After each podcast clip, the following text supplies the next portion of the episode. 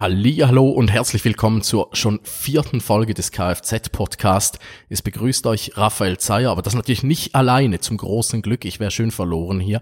Äh, ich habe in Bern Verstärkung aus der Schweiz. Hallo. Na, wie heißt er nochmal? Ah, ich habe den Namen vergessen. Wie heißt er schon wieder? Hallo, der ist der Jean-Claude aus Bern. Hallo, wie ist bei euch? Heiß? Ja, es ist tierisch heiß. Wir nehmen das ja quasi während der großen Hitzewelle auf hier und ähm, unterm Dach in meinem schönen Studio, wo ich normalerweise sitze, ist es ungefähr 35 Grad im Moment. Und im Wohnzimmer, wo ich jetzt gerade aufnehme, drum ist vielleicht die Qualität anders als gewohnt, äh, ist es immerhin nur 28. Aber ich glaube, an der Nordsee bei Malte ist es auch relativ warm, oder? Ja, unterm Dach zumindest. Also ich habe hier 27 Grad unterm Dach, aber draußen sind 18 Grad. Das ist ein bisschen so wie im Flugzeug, so eine Überdrucksituation. Ich habe mich an euch angeglichen, damit wir in der gleichen Wärmesituation sprechen können.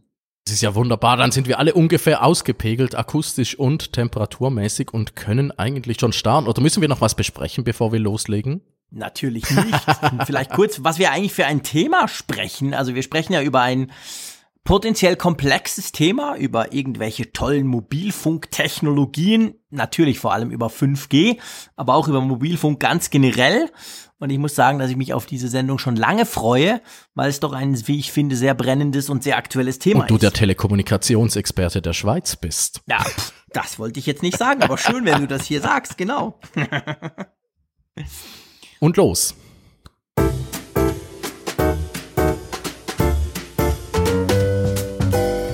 Kfz, der Podcast mit Kirchner, Frick und Zeier. Tech, Talk und Temperamente aus Deutschland und der Schweiz. Und hier sind sie, Raphael Zeyer, Jean-Claude Frick und Malte Kirchner.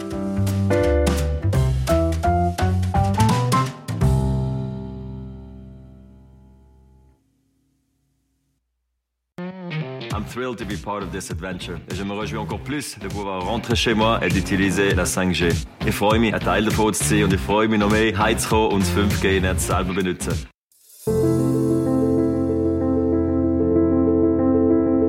Ich komme direkt aus den Auktionsräumlichkeiten für 5G. Das waren jetzt einige aufregende Wochen. Jetzt sind wir durch, jetzt haben wir 5G das ist die erste 5G-Antenne der Schweiz. Sie ist installiert worden direkt neben dem Sunrise-Sitz in Oerlikon. Heute sind wir live in Berlin und schauen uns hier mal in der Nähe des Potsdamer Platzes die Montage eines 5G-Mobilfunkstandortes an. Um 5G wirklich erfolgreich einsetzen zu können, braucht man im Wesentlichen zwei Dinge. Das erste ist eine Mobilfunkstation. Und das ist die erste 5G-Mobilfunkstation, die wir hier sehen. Die kann man natürlich nicht alleine verwenden, sondern man braucht ein Telefon dazu. Und dieses Telefon, das habe ich auch dabei, das erste 5G-Telefon. 5G, das ist der Mobilfunkstandard, den die Deutsche Telekom ab 2020 bundesweit einsetzen will und der die alten Mobilfunkstandards ablösen will.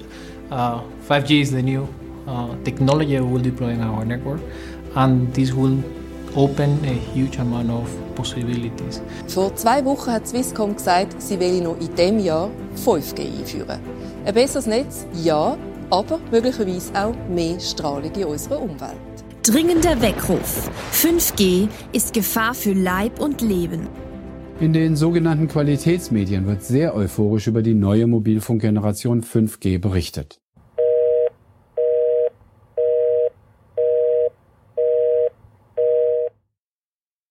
Lass uns doch mal loslegen. Ich schlage vor, wir fangen doch mal an und da müssen wir weit zurück, je nachdem nämlich mit dem ersten Handy. Also vielleicht mal die Frage an die Nordsee, Malte. Was war denn dein erstes Mobilfunkgerät? Oder eben Handy? Das war Ende der 90er Jahre ein Philips Savvy. Ich weiß gar nicht, wem das noch etwas sagt. Das, das war so ein Prepaid-Knochen, so Plastik-Hartschale und dann so Gummitasten dann. Das war aus heutiger Sicht so wirklich ein ganz schräges Ding. So ein grünstichiges äh, Monochrom-Display ja, das war das Savvy. Wie sah das bei dir aus, Raphael? Ich habe es mir lange überlegt, es war an Ende der 90er Jahre, ich kann es nicht mehr genau sagen, ich würde sagen 97, vielleicht sogar schon 96. Das war ein Alcatel, es war entweder blau oder gelb, wir hatten zwei davon und eins habe ich dann gekriegt, äh, weil sich meine Eltern Sorgen machen, weil ich jeweils Mountainbiken ging und da haben sie mir dieses Ding mitgegeben und das hatte so eine Einzeilen-Display und äh, es war noch so halbwegs bezahlbar damals. Äh, aber ich habe es längst nicht mehr, ist irgendwo verschwunden. Und du?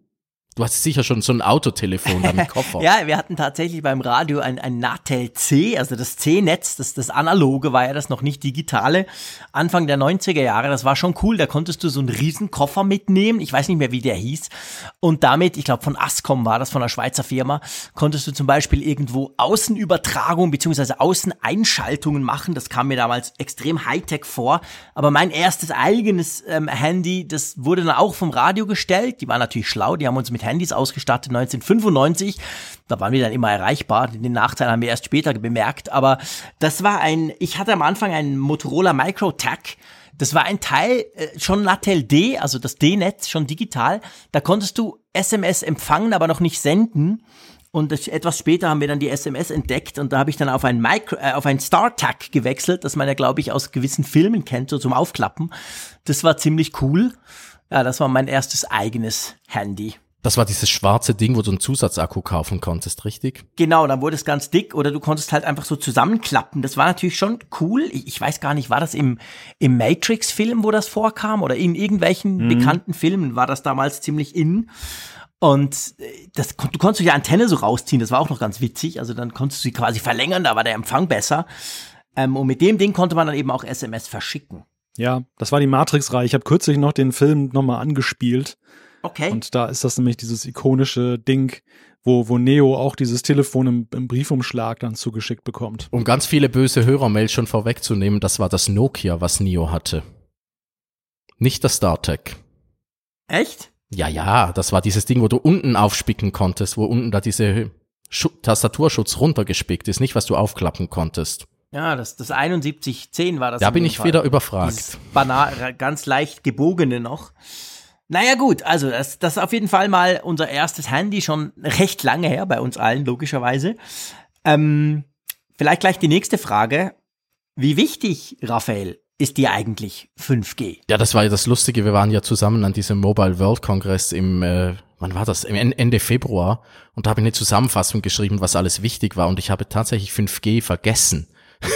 Das ist mir, inzwischen finde ich es auch ein bisschen wichtig, aber im Moment ist es noch, ja, in, inzwischen, im Moment sehe ich es noch ziemlich entspannt. Ich, ich sehe, dass es sehr, sehr wichtig werden wird, aber im Moment, äh, naja, ich spreche sehr gerne darüber, aber ich mache, ich würde mir jetzt noch keins kaufen. Darum bin ich im Moment noch sehr, sehr entspannt und würde sagen, auf der Wichtigkeitsskala für mich persönlich von eins bis zehn ne vier. Wie viele Punkte gibst du, Malte?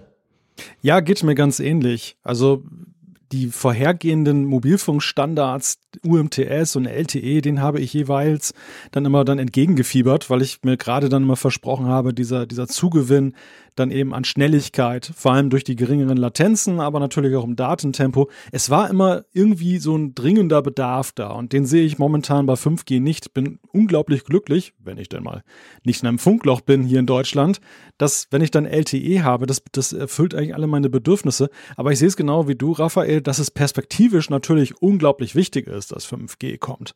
Aber es ist tatsächlich das erste Mal, dass ein neuer Standard kommt und ich jetzt nicht so dieses Gefühl habe, ach schade, dass ich nicht gleich dabei bin. Ja, ich, ich muss so ein bisschen unterscheiden. Auf der einen Seite, natürlich beruflich ist es super wichtig. Gefühlt seit drei Monaten spreche ich fast nur über 5G oder jedenfalls sehr intensiv über 5G. Hängt auch mit dem ja beginnenden Netzausbau in der Schweiz zusammen. Da sprechen wir später dann auch noch drüber. Ähm, gleichzeitig ist es so, dass ich auch, ich privat als Privatmensch brauche im Moment noch kein 5G es ist klar, ich, ich habe zwar ein 5G-Smartphone, aber wenn man da mal eine Antenne findet, ja, okay. Also eigentlich ist der, die, ich benötige es im Moment noch nicht. Aber natürlich, perspektivisch, zwei, drei Jahre vorausgesehen, wird das unglaublich wichtig werden. Und ich, ich persönlich fiebere dem tatsächlich etwas mehr äh, zu, als bei den letzten Standards, vor allem 4G, das ging so irgendwie, ah, jetzt haben wir 4G, ja, okay. Und bei 5G sehe ich das so ein bisschen anders, aber da ist natürlich auch der Beruf, der reinfärbt, weil ich halt als Telekom-Experte natürlich gerade in dem Thema immer sehr viel so ein bisschen vorausblicken muss. Aber ja, für heute muss man sich jetzt, Stand Juni, sagen wir es mal so, muss man sich, glaube ich, als Konsument noch keine Sorgen oder Gedanken um 5G machen. Was hat denn eurer Meinung nach die Gesellschaft stärker verändert, wo wir jetzt gerade so diese Brücke geschlagen haben zwischen dem ersten Handy und dem Zukunftshandy? War das der Mobilfunk oder ist das der Mobilfunk oder würdet ihr sagen, Mobilfunk ist nichts ohne das Smartphone? Das war eigentlich der größte Impact. Raphael, wie siehst du das? würde sagen, das ist so ein bisschen Huhn und Ei, aber ich würde ehrlich gesagt den Mobilfunk nehmen, nicht das Smartphone, weil äh, ich habe es mir jetzt gerade, als ich nochmal an mein altes Alcatel-Handy gedacht habe, damit habe ich eigentlich schon so ein bisschen SMS verschickt, so im Ansatz. Und äh, das war eigentlich der große Sprung, dass ich plötzlich überall erreichbar war. Das Smartphone heute kann noch, ich kann damit noch bezahlen und alles, aber so, ich würde sagen, der große Sprung war das, äh, war der Mobilfunk. Seht ihr das anders? Äh, ich sehe das genau gleich. Also ich finde, ich finde, das Smartphone wird es ja ohne Mobilfunk gar nicht geben. Von dem her gesehen, ähm, ich meine, der Mobilfunk, äh, da ist es ja eben, wir, hatten Telefone, mit denen konnten wir telefonieren, Snake spielen und SMS schicken. Aber das haben ja auch unglaublich viel gemacht Ende der 90er Jahre. Ich war, ich war ein, ich habe unglaublich viele SMS verschickt. Also in so meiner Bekannten und auch, und auch geschäftlich. Wir waren da voll. Das war unser Chat-Netzwerk und vor allem ja auch Telefonie. Und alles andere hat man damals noch gar nicht gebraucht und sich auch noch gar nicht vorstellen können. Von dem her denke ich schon, ich meine, der, der Mobilfunk, wenn man so will, ist ja wie, wie, wie das Gleis des Zuges zuerst mal. Und dann stellst du halt was drauf und fährst damit rum. Aber ohne, ohne diesen Unterbau würde es ja nicht funktionieren. Also drum, wenn ich jetzt, wenn du mich so fragst, ist der Mobilfunk tatsächlich das, was die Gesellschaft mehr verändert hat. Wobei die Frage natürlich schon ist, ja, am Anfang war es ein bisschen Telefonie und vielleicht irgendwelche fancy Laptops, die damit ins Internet konnten. Die Gesellschaft verändert im Eigentlichen hat wahrscheinlich schon das Smartphone ein bisschen mehr. Oder wie siehst du das, Malte? Ja, ich bin da hin und her gerissen. Also beim ersten Nachdenken dachte ich auch, das Smartphone hat ja eigentlich viel mehr geändert, weil es so unglaublich viele Abläufe verändert hat, dass das Digitale mehr in den Alltag der Menschen gerückt hat, die vorher überhaupt nicht digital unterwegs waren. Aber so in, in der Gänze betrachtet würde ich sagen, dass der Mobilfunk war da die Erfindung des Feuers und das Smartphone ist der Brennspiritus, um den Grill zum Laufen zu bringen, um auf Touren zu bringen. Und am Ende wird es so sein, das Feuer wird bleiben und der Spiritus wird irgendwann vergehen. Man muss davon ausgehen, das Smartphone wird, irgend, wird irgendwann abgelöst werden durch irgendetwas anderes. Und was bleibt, ist halt die Funktechnologie. Ich glaube schon, dass die gesellschaftlich schon sehr viel mehr geändert hat und auch nachhaltig äh, geändert hat als jetzt dann das Smartphone, was aber auch eine, eine wichtige Rolle gespielt hat. Dann würde ich einfach mal überlenken zur allgemeinen Diskussion. Vielleicht am Anfang mal so eine, so eine kleine Rückschau auf die, die verschiedenen Standards, die es gab. Jean-Claude, du hast ja gerade schon das C-Netz genannt das, das war oder ist ja, ja, viele jüngere Menschen kennen das ja gar nicht mehr. Das ist ja wirklich Steinzeittechnologie. Aber es gab ja auch noch ein B-Netz und ein A-Netz. Was wissen wir darüber eigentlich noch? Ja, die waren einfach noch früher, sage ich mal. Die waren noch größer, die Geräte, die man da hatte. Also das C-Netz, das brachte schon so Ende der 80er, Anfang der 90er Jahre, brachte das natürlich schon halbwegs kleine Telefone. Ich habe vorhin erzählt, ich konnte ja mit, mein, mit einem solchen Telefon konnte ich irgendwo aufs Münster in Bern, ein, ein, eine große Kirche und von dort oben eine Einschaltung im Radio machen, indem ich einfach im Radiostudio angerufen habe. Und A und B, die waren, also ich glaube vor allem B war dann wirklich viel mehr aufs Auto ähm, begrenzt. Also das war wirklich ein großer Kasten, der da, der da im Auto eingebaut war, damit man eben im Auto quasi äh, erreichbar war. Und bei uns in der Schweiz wird ja selbst heute noch, die jüngere Generation jetzt nicht mehr, aber ich sag mal, ab unser Alter nach oben, wir sprechen ja, wenn wir vom Handy sprechen, sprechen wir vom Natel. Und das Natel, das ist ja das nationale Autotelefon. So hießen halt die ersten Netze, also sowohl A, B wie, wie dann auch das C-Netz. Das waren Natel-Netze. Und da hat sich dieser Begriff einfach so eingebürgert. Die damalige Telekom, also die hieß dann auch PTT Telekom, gehörte voll natürlich dem Staat. Die hat das eben, die hatte den Auftrag, das zu bauen. Und drum heißen bei uns, nennt der ein oder andere sein Handy noch Natel. Wie war das bei euch? Also ich nehme an, ihr habt ähnlich angefangen, auch technologisch A, B, dann das C, das das das das, wahrscheinlich am größten war von der Netzausbreitung, oder? Ja, ich habe das heute nochmal nachvollzogen. Ich fand das ganz kurios, dass in Deutschland das A-Netz damals schon 1958 an den Start gegangen ist. Also Deutschland war da wohl auch so weltweit recht führend, was man in späteren Jahren und bei heutiger Technologie überhaupt nicht mehr ist. Das hat sich völlig verkehrt. Und das gleiche galt für das B-Netz. A und B-Netz war eigentlich dadurch unterschieden, beide waren tonnenschwer, also sie, sie kosteten, das, das Telefon kostete mehr als ein Auto und war oft auch schwerer als das Auto. Man brauchte schon sehr, sehr tragfähige Fahrzeuge, um dann diese Dinger da zu transportieren. Das B-Netz unterschied sich vom A-Netz dadurch, dass es selbst vermittelt war. Also beim A-Netz musste man sich noch vermitteln lassen beim, beim B-Netz konnte man dann schon mal selber telefonieren, wobei es dann, es gab immer so, es gab noch nicht das Wabennetz, das kam erst später wo man halt mhm. so Übergang von Antenne zu Antenne machen konnte, sondern man war in einem gewissen Netzradius und jeder, jede dieser Zellen hatte dann eine eigene Vorwahl, wenn ich das richtig gelesen habe. Es war wirklich äh, sehr kompliziert noch, aber es war natürlich auch etwas, was ja nur ganz, ganz wenige hatten, also was jetzt auch nicht die Anforderungen erfüllen musste wie heute, dass es eben massentauglich ist. Ja, wir waren da ein bisschen später unterwegs. Also das Natel A eben, das ja wahrscheinlich ungefähr eurem A-Netz entsprochen haben dürfte. Das wurde erst zu Ende der 70er Jahre dann wirklich ausgerollt und das B-Netz dann 83 ging es dann los und Ende der 80er kam dann mit C eigentlich das Netz, das dann ja auch, sagen wir mal, eine signifikante Anzahl von Kunden dann auch genutzt hat. Ähm, am Anfang waren das mehr so Tests in den 60er Jahren, aber nichts, ich sag mal, nichts, nichts global übergreifendes. Aber man hat ja auch dieses Bedürfnis, ich meine, heute kann man sich ja das gar nicht mehr vorstellen. Aber was ich spannend finde, ich möchte eine kleine Randnotiz machen, vielleicht kommen wir nachher drauf zurück, lieber Malte. Und zwar, du hast vorhin angesprochen, ihr wart da sehr früh, ihr wart da pionierhaft unterwegs. Wir jetzt im Vergleich, wenn wir es einfach mal so angucken, verhältnismäßig spät. Aber ich möchte das dann noch so, wenn wir drüber sprechen, über die Abdeckung, vielleicht mal noch so im Hinterkopf behalten. Einverstanden? Ja, zu Recht. ja, ja, es ist, es ist echt kurios. Ich meine, das in Deutschland wird es immer verteufelt, diese alten Bundespostzeiten, dass das klingt mhm. verstaubt, dass das wollte keiner mehr haben. Und es gibt ja auch Gründe, warum das dann auch in mancherlei Hinsicht dann gerade so in den 80er Jahren Innovation auch dann gehemmt hat. Aber äh, was jetzt Mobilfunk anging, war man damals viel besser unterwegs, augenscheinlich, als das heute der Fall ist, zumindest so im Ländervergleich. Und das ist natürlich schon ziemlich bestürzend. Aber wir kommen ja später noch auf das Thema Netzabdeckung zu sprechen. Genau. Raphael, bist du gut abgedeckt in St. Gallen? Ich kann mich nicht beklagen, aber 5G habe ich hier noch nicht, auf das warte ich noch. Aber wir haben hier sehr, sehr gute, also sowieso in der Schweiz. Also darum ist auch der Leidensdruck so gering, weil wir haben unglaublich gute 4G-Netze hier in der Schweiz schon. Also du kannst äh, wenn, wenn du jeweils äh, die Engländer siehst, die jetzt momentan ihre 5G-Netze testen, denke ich manchmal, ja, aber das habe ich jetzt schon mit 4G. Was, was, was habt ja. ihr da alle? Und in Bern hast du ja aber schon 5G, Jean-Claude, oder? Ja, teilweise. Also ich meine, die ganze, bei 5G darf man wirklich nicht vergessen, dass es noch extrem lückenhaft ist. Ist ja auch, ist ja auch klar, es ging ja im März erst los. Aber ähm, ja, ich habe bei mir sogar, wo ich wohne, in der Nähe, also jetzt nicht gerade direkt da, wo ich wohne, aber mit dem Fahrrad vielleicht drei Minuten oder fünf, habe ich tatsächlich eine 5G-Antenne und habe da mal so ein bisschen rumgespielt immer wieder. Aber ähm, ja, es ist natürlich lückenhaft, die, an, die, die, die, die, die Anzeigen auf den die Provider, die beiden großen, die ja im Moment dieses 5G-Netz spannen, die haben ja so Karten, wo man natürlich dann gucken kann, wo es ist und das wird dann so eingefärbt. Das ist dann so ein bisschen ein dunkleres Rot und ein helleres Rot. Das sieht sehr ähnlich aus. Und das dunklere Rot, je nach Provider, ist dann eben halt äh, schon, schon 5G, aber das ist alles noch im Anfang und sehr, also äh, ich sag mal, ja, das darf man natürlich nicht vergleichen, das darf man überhaupt auch noch gar nicht bewerten, dafür sind wir noch viel zu früh ähm, quasi unterwegs.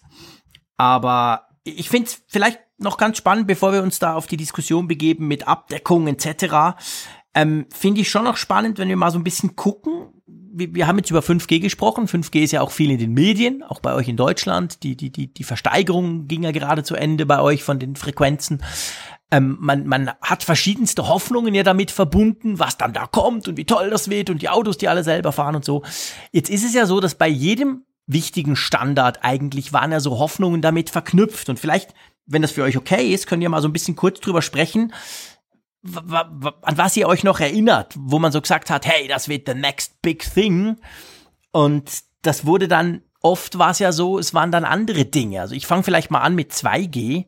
Ich habe gerade letztens wieder mit einem Manager aus der Telekom-Industrie über das Thema gesprochen.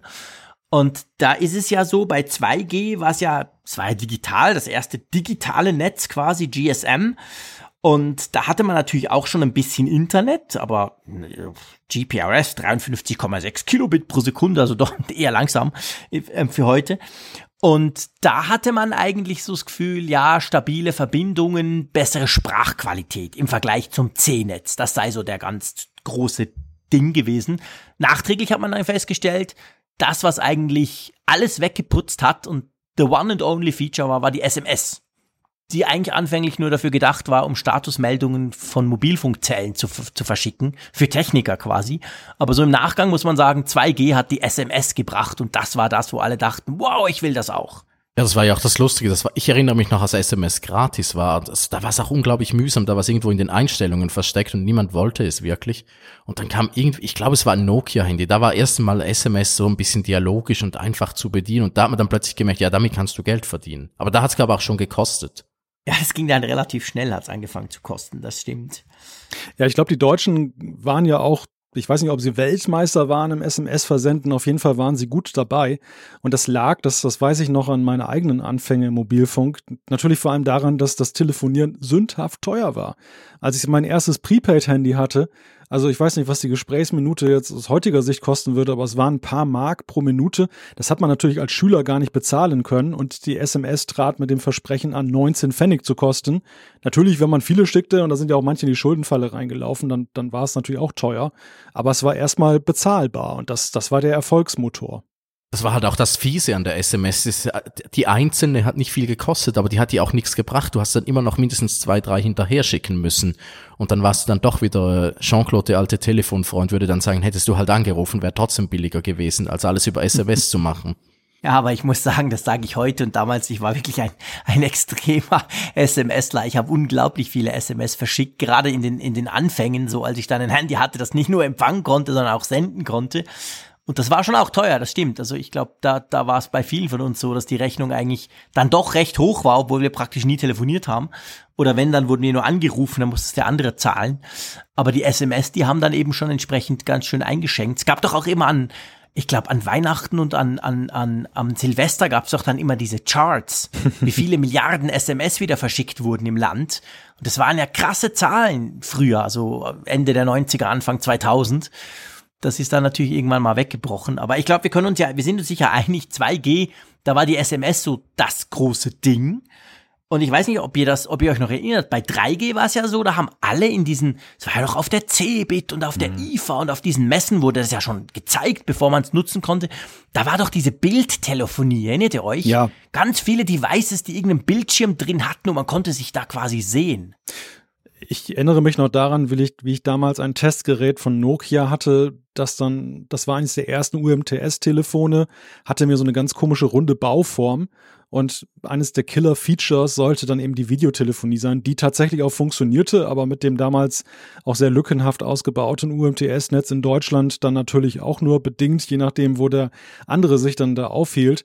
Und am Ende hat sich gezeigt, was eigentlich viele schon erwartet haben, dass da zum zweiten Mal etwas gehypt wurde, Nämlich damals bei ISDN war das auch schon so. Das Versprechen beim ISDN-Anschluss war auch, dass man so ganz toll jetzt künftig Stimmt. Bildtelefonie machen kann. Stimmt. Und am Ende mag es sein, dass manche Firmen das auch gemacht haben, aber es war natürlich niemals in der breiten Masse angekommen. Und das gleiche galt auch für UMTS. Also UMTS wurde, da wurden für 50 Milliarden Euro damals in Erwartung solcher tollen Applikationen dann halt die Frequenzen hier in Deutschland versteigert. Und es dauerte Jahre bis 2007, bis das Smartphone kam, bis die wirkliche Killer-Applikation dann da war. Davor, vorher war es mich echt so, ja, ich glaube, einige sind schon fast verzweifelt bei den Netzbetreibern, weil sie eben, sie hatten dieses tolle neue Netz, aber es harte der Dinge, dass da irgendwas kommt.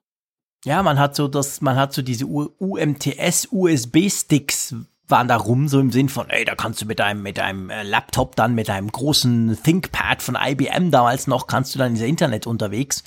Das hat, hat aber außer ein paar Geschäftsleuten, die auch bereit waren, unglaublich viel Geld dafür zu zahlen, hat das nicht so richtig funktioniert.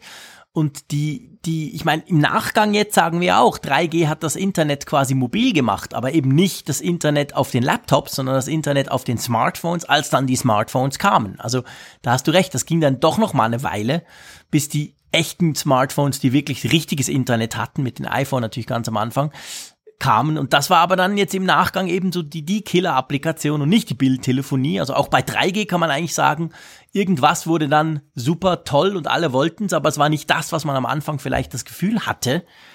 Ich weiß nicht, wie es euch geht oder dir, Raphael, um mal wieder mit St. Gallen zu sprechen. Bei 4G muss ich sagen, da, da, da kann ich mich gar nicht so erinnern, obwohl das so lange ja noch nicht her ist da wurde weniger so mit einer ganz großen Superkiller-Applikation geworben, hatte ich den Eindruck. Es wurde einfach generell gesagt, hey, da ist alles schneller und cool. Aber da kann ich mich jetzt nicht erinnern, dass eines so aufs Tablett gehoben wurde. Nein, 4G war, Oder fällt nein, dir dazu nein, noch 4G war ganz entspannt. Das kam dann einfach so ein bisschen äh, durch die Hintertür rein. Genau. Plötzlich stand halt oben rechts an dem Handy, jetzt, äh, jetzt hast du 4G. ich, ich glaube, Apple hat es auch zuerst auf dem iPad sogar lanciert, bevor es dann überhaupt auf dem iPhone kam. Also das ist einfach so ein bisschen, ist das halt gekommen. Bei anderen Handys am Anfang hat man noch irgendwie sich geärgert, wenn es nicht UMTS hatte. Und äh, bei 4G, das kam einfach so. Das war, hat auch als Marketing-Ding nicht wirklich funktioniert. Also wenn man jetzt vergleicht, UMTS war die ganze Schweiz voll damals mit äh, futuristischem irgendwas und jetzt ist die ganze Schweiz voll mhm. mit 5G-Plakaten und äh, bei 4G, ich, ich kann mich nicht erinnern, dass jemand damit werbt. Das hatte man einfach und weil es auch nicht so ein Quantensprung, also Netztechniker würden jetzt natürlich sagen, das ist ein riesen Quantensprung, aber für mich als Nutzer war es einfach ja ein bisschen schnelleres UMTS und äh, so dramatisch war das nicht. Inzwischen wirst du es nicht mehr missen, aber das kam so wirklich so fließend. Und jetzt bei 5G ist wieder großer Gong und äh, futuristische und Operationen per Handy. Wie war das bei euch in Deutschland? Ja, das war in Deutschland schon ein wenig anders. Also in Deutschland war es am Ende so, wie Raphael es gerade beschrieben hat, dass es tatsächlich dann auch schleichend kam und gar nicht so eine Entfaltung jetzt hatte, dass die Leute mhm. jetzt einen Luftsprung gemacht haben. Sie haben es einfach dann dankbar hingenommen. Aber im Vorfeld war doch sehr viel Diskussion über LTE und, und viel, das war auch ein Hoffnungsträger, weil nämlich gerade in dieser Breitbandsituation im ländlichen wurde halt in, in LTE eine Lösung gesehen, dass man eben Internetzugänge realisieren kann, ohne eben neue Kabel verlegen zu müssen. Das war dann diese sogenannte digitale Dividende. Also damals war es ja auch so, dass dann da einige Frequenzen im, im Analogfernsehen geräumt wurden, um eben diese Bänder zu kriegen, um dann LTE dann hier dann freizugeben. Und das, das wurde immer dann so vermarktet nach dem Motto, ja, dafür gibt's ein tolles neues Internet. Ja, so war es dann effektiv, aber nicht. Also ich glaube, so als ernsthafte Alternative hat sich das nicht durchgesetzt. Die Leute nehmen es halt gerne mit, aber man ist jetzt doch mittlerweile dazu übergegangen, dass man eben auch auf dem Lande Glasfasern verlegt und nicht mehr auf Mobilfunk setzt. Ja, ich glaube, der große Gewinn von LTE war, dass du jetzt unterwegs Netflix gucken kannst und äh, solche Sachen machen ja, kannst. genau. YouTube äh, auch. Ja, das Streaming. Ich glaube, das Videostreaming ganz generell, das, das hat natürlich mit LTE einen Riesenschub bekommen, weil das war vorher wirklich sehr unpraktisch und sehr schlechte Qualität oder, oder verpixelt. Und mit LTE ging das dann plötzlich. Also hast du plötzlich angefangen, unterwegs eben solche Sachen überhaupt mal in, in Erwägung zu ziehen. Gleichzeitig wurden natürlich die Abos erweitert, dass du auch mehr Datenvolumen hattest, etc. Aber es ist so, es war nicht so der ganz große Bang, den man jetzt bei 5G wieder verspricht. Ja, wobei ich möchte eigentlich eine Lanze brechen für LTE. Denn in meinem Gefühlsleben war es tatsächlich so, dass das mich noch mehr begeistert hat als UMTS. UMTS fand ich auf dem Papier total cool mit dieser riesigen Datenübertragungsrate. Und als ich es dann das erste Mal getestet habe, dachte ich, naja, aber es fühlt sich ja von den Latenzen her, also von den Antwortzeiten her, ja immer noch so irrsinnig langsam an. Also gar kein Vergleich jetzt mit dem kabelgebundenen Internetzugang. Wohingegen, als ich das erste Mal LTE in Aktion gesehen habe, da war ich richtig begeistert, dachte ich, wow, das, das schafft jetzt ja eigentlich zum ersten Mal einen gleichwertigen Internetzugang auf dem Smartphone, dass ich, wenn ich unterwegs den Browser öffne und irgendwas dann runterlade, irgendwas aufrufe, dass ich so schnell das Ergebnis sehe. Ja, mit LTE hatte ich auch das erste Mal das Erlebnis, dass ich äh, zu Hause WLAN ausgeschaltet habe und lieber Mobilnetz nehmen, weil es einfach schneller war. Also da ist mir wirklich das erste Mal mit LTE ist mir das passiert, als wir noch dieses spottbillige Internet zu Hause hatten. Da habe ich dann häufig, wenn es schnell gehen musste, einfach WLAN ausgeschaltet und LTE. Ja, das stimmt. Also ich, ich möchte auch LTE gar nicht irgendwie ähm, ähm, negativ sehen oder so, gar nicht. Wir haben nur gesagt, es wurde quasi bei der Einführung vielleicht weniger Feuerwerk abgeknallt. Aber ich gebe dir recht, also bei mir war das ganz ähnlich. Als ich das das erste Mal gesehen habe, habe ich festgestellt, wow, das ist ja geil, das ist ja unglaublich schnell diesen Effekt hatte man bei, bei UMTS viel weniger. Da war zwar das Internet plötzlich da, aber es war irgendwie ruckelig und zwar langsam und äh, und und mit LTE war das schon extrem eine andere Liga. Ich weiß, ich habe glaube ich mein erstes LTE Smartphone zum Testen war irgendwie ich weiß nicht, ob Samsung war oder auf jeden Fall sicher nicht Apple. Apple hat sich da länger Zeit gelassen und dachte ich so, boah, krass, wie schnell ich damit im Netz unterwegs sein kann. Also das, das, das, das ist so. Und das macht's natürlich, sage ich jetzt mal ja auch für 5G viel schwieriger aber das werden wir dann vielleicht, beziehungsweise es bringt uns vielleicht zum nächsten Thema. Ähm, ich sag mal, der Raphael hat es vorhin gesagt, bei uns, wir sind ja extrem gut erschlossen, praktisch egal wo, salopp gesagt, vom Berggipfel bis in die Stadt rein haben wir überall beste LTE-Verbindungen. Je nach Provider mal mehr oder weniger, aber im Prinzip ist es unglaublich gut. Und das ist natürlich etwas, wo sehr viele jetzt bei mir auch immer wieder sagen, wenn ich in den Medien auftrete und irgendwas zu, zu 5G erkläre, ja, das brauchen wir gar nicht. Ist ja völlig unnötig. Wir sind ja schon komplett erschlossen und wir sind eigentlich nicht nur erschlossen, sondern es auch noch schnell. Ich weiß nicht, wie das bei euch ist. Du musst vielleicht mal so ein bisschen aus der deutschen Sicht erzählen, lieber Malte. Mir fällt immer wieder auf, wenn ich in Deutschland unterwegs bin, wie oft man im Zug doch noch, ich sag's jetzt mal ein bisschen böse, eigentlich offline ist. Das kennen wir Schweizer gar nicht.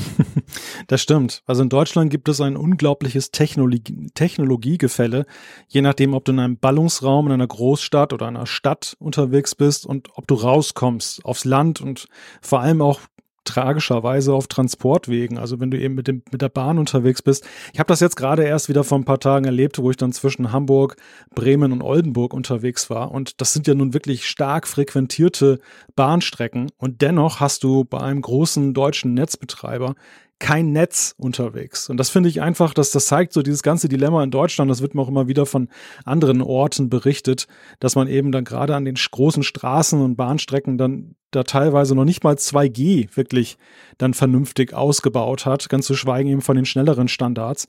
Und das ist auch jetzt immer wieder ein Thema gewesen bei der Vergabe der Frequenzen, dass auch der Gesetzgeber gesagt hat, bestimmte Mindeststandards im Ausbau müssen erfüllt werden. Komischerweise LTE sollte eigentlich auch schon flächendeck verfügbar sein.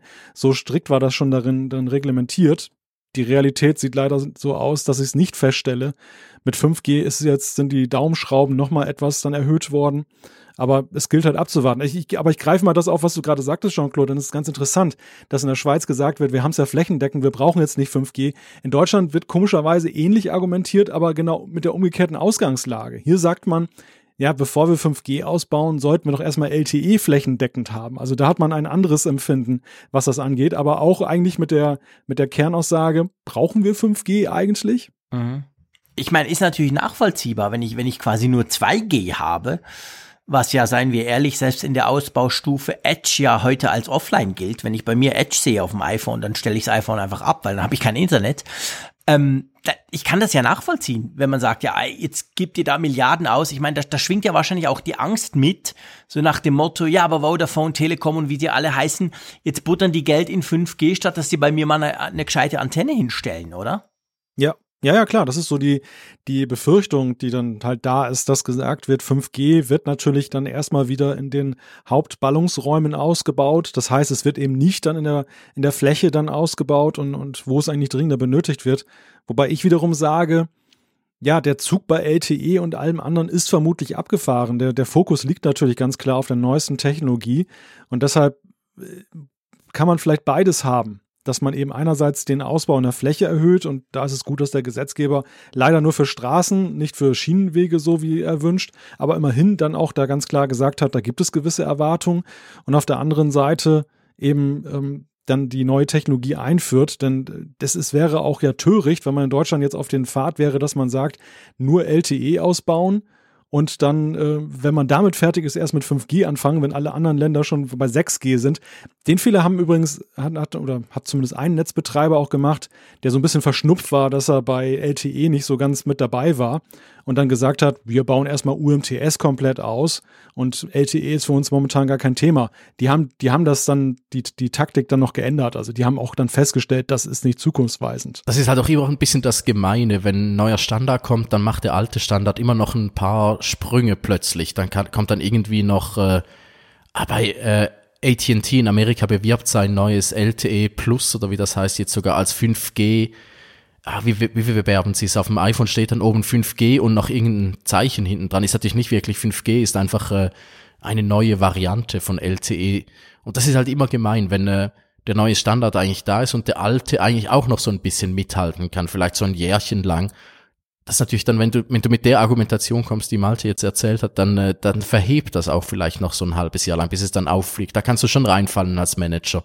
Gerade wenn du ein bisschen kostenbewusst bist. Ja, ich meine, man muss natürlich auch, man, man darf auch nicht vergessen, es ist ja auch oft so, dann wird der aktuelle Mobilfunkstandard in der letzten Ausbaustufe wird verglichen mit dem neuen Mobilfunkstandard, der quasi in der ersten Ausbaustufe gar nicht so viel besser ist. Also zum Beispiel, wenn, wenn wir bei 3G gucken, am Anfang dieses UMTS, das fing ja an mit 384 Kilobit pro Sekunde Aber dann ging es ja bis 7,2 Megabit, also doch immerhin ungefähr 20 mal schneller. Bei LTE war es ähnlich, das waren am Anfang 100 Megabit, dann 500, inzwischen LTE Advanced könnte 1 Gigabit pro Sekunde eigentlich erreichen, also äh, richtig schnell. 5G wird im Moment in der Schweiz mit 3 Gigabit ausgebaut, was ja jetzt nicht so viel schneller ist, aber wir alle wissen, 5G kann natürlich deutlich höher. Also es ist halt immer diese Evolution, so ein Standard bleibt ja nicht stehen, sondern der wird quasi Punkt für Punkt ausgebaut und ist am Schluss dann meistens deutlich schneller als am Anfang. Ja, und was natürlich immer der Killer in der, in dem Empfinden der Nutzer ist, ist natürlich, dass man erwartet, dass Mobilfunk allgegenwärtig ist. Also was du vorhin beschrieben hast, Jean-Claude, ist, dass, dass du erst punktuell natürlich, was ja ganz nachvollziehbar und normal ist, dann eben diese neuen Standards dann nutzen kannst. Das empfinden viele am Anfang halt als großen Nachteil.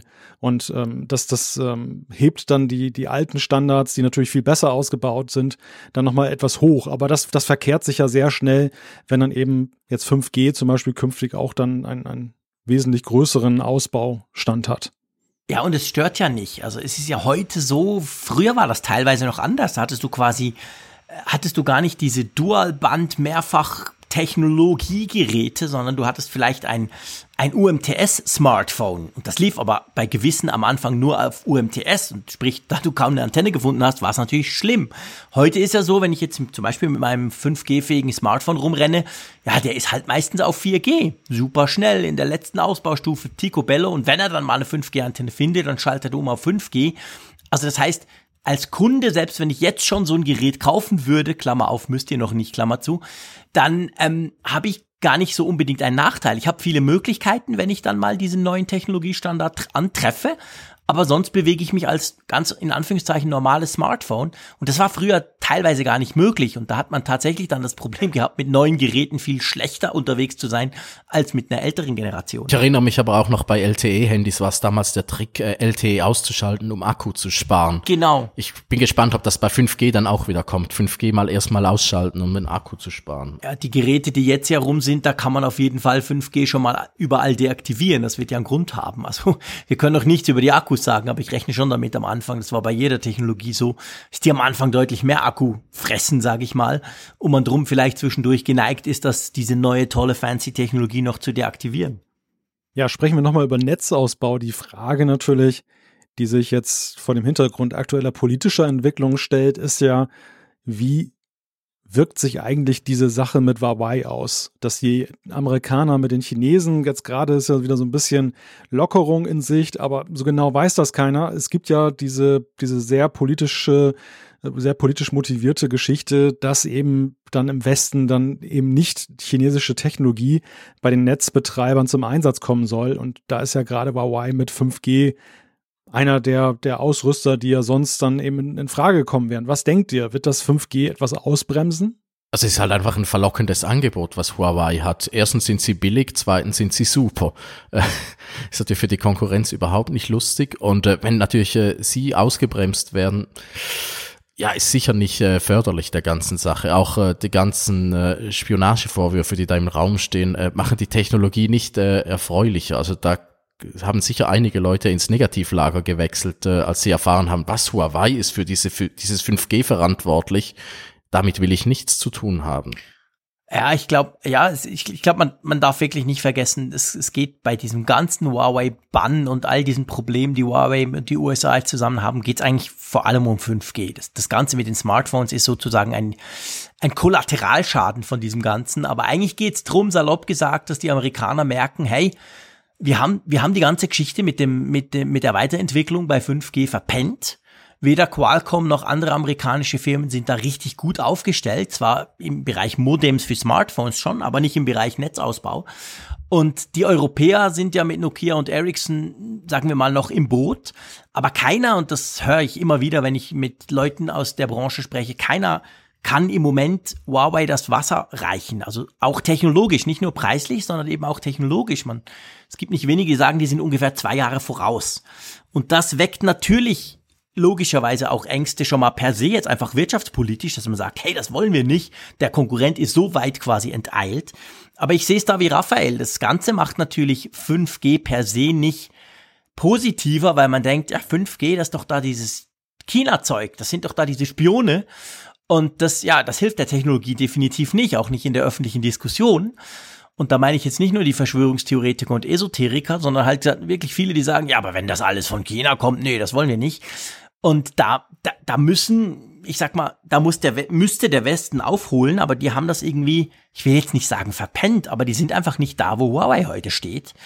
Und das dadurch natürlich, wenn man jetzt, ich sag mal, den, salopp gesagt, den besten Player ausbremst oder politisch ins Abseits stellt und dann auch wirtschaftlich, das bremst logischerweise auch den Netzausbau. Keine Frage. Also das, das ist logisch, dass das wird, wird unter Umständen vielleicht in Anführungszeichen nur zeitlich, dass sich halt dieser Ausbau ein bisschen verzögert. Oder im schlimmsten Fall sogar auch technologisch, dass man salopp gesagt eine Version 1 Antenne kriegt statt Version 3, wenn du sie bei den Chinesen gekauft hättest. Das kann schon sein. Spielt da auch so ein bisschen technologische Furcht rein? Einer der Punkte, die ja 5G auszeichnen, äh, sind, ist ja auch, dass die einzelne Station, die einzelne Antenne, die einzelne Zelle ja intelligenter, smarter unterwegs ist. Also dass zum Beispiel beim Routing Daten dann jetzt nicht so zentralistisch laufen, wie das bei früheren Mobilfunkstandards war, sondern dass die Zelle da eben auch dann etwas mitdenkt, was natürlich dann wieder Tür und Tor öffnet, dass Daten auch woanders hin abgeleitet werden können. Ja, diese Smart-Netze natürlich, es ist, ein, es ist einerseits auch ein bisschen ein, ein, ein, ein, ein Begriff, den man im Moment überall rumreicht. Alles ist ja smart, vom, vom Kühlschrank bis zum Netz natürlich.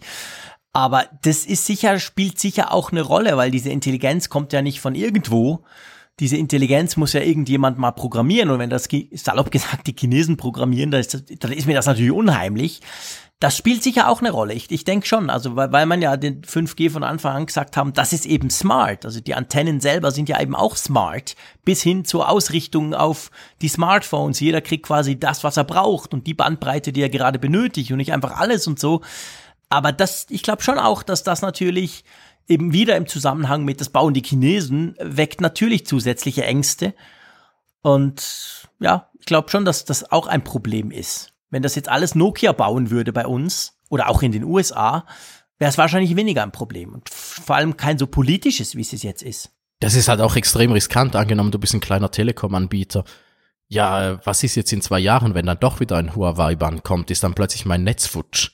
Und dann, dann, das ist so unglaublich schwierig im Moment. Also jetzt, momentan sieht es ja alles wieder sehr gut aus, dass sie sich ja da in, äh, wo war es, in Japan getroffen haben, aber also das macht auch alles in so ein bisschen wankelmütigen Eindruck. Und wenn er dann plötzlich Huawei wieder den Stecker zieht, ja was dann? Also, pff, also ich sehe da noch nicht so ganz durch, ob das jetzt, äh, ob das Problem jetzt gelöst ist oder nicht. Bei Handys, um die mache ich mir nicht große Sorgen, aber bei den Massen, da kann es schon, äh, also weil die kaufst du ja nicht für zwei, drei Jahre wie wir unsere Handys, sondern die kaufst du dir dann für, na was soll ich sagen, fünf Jahre?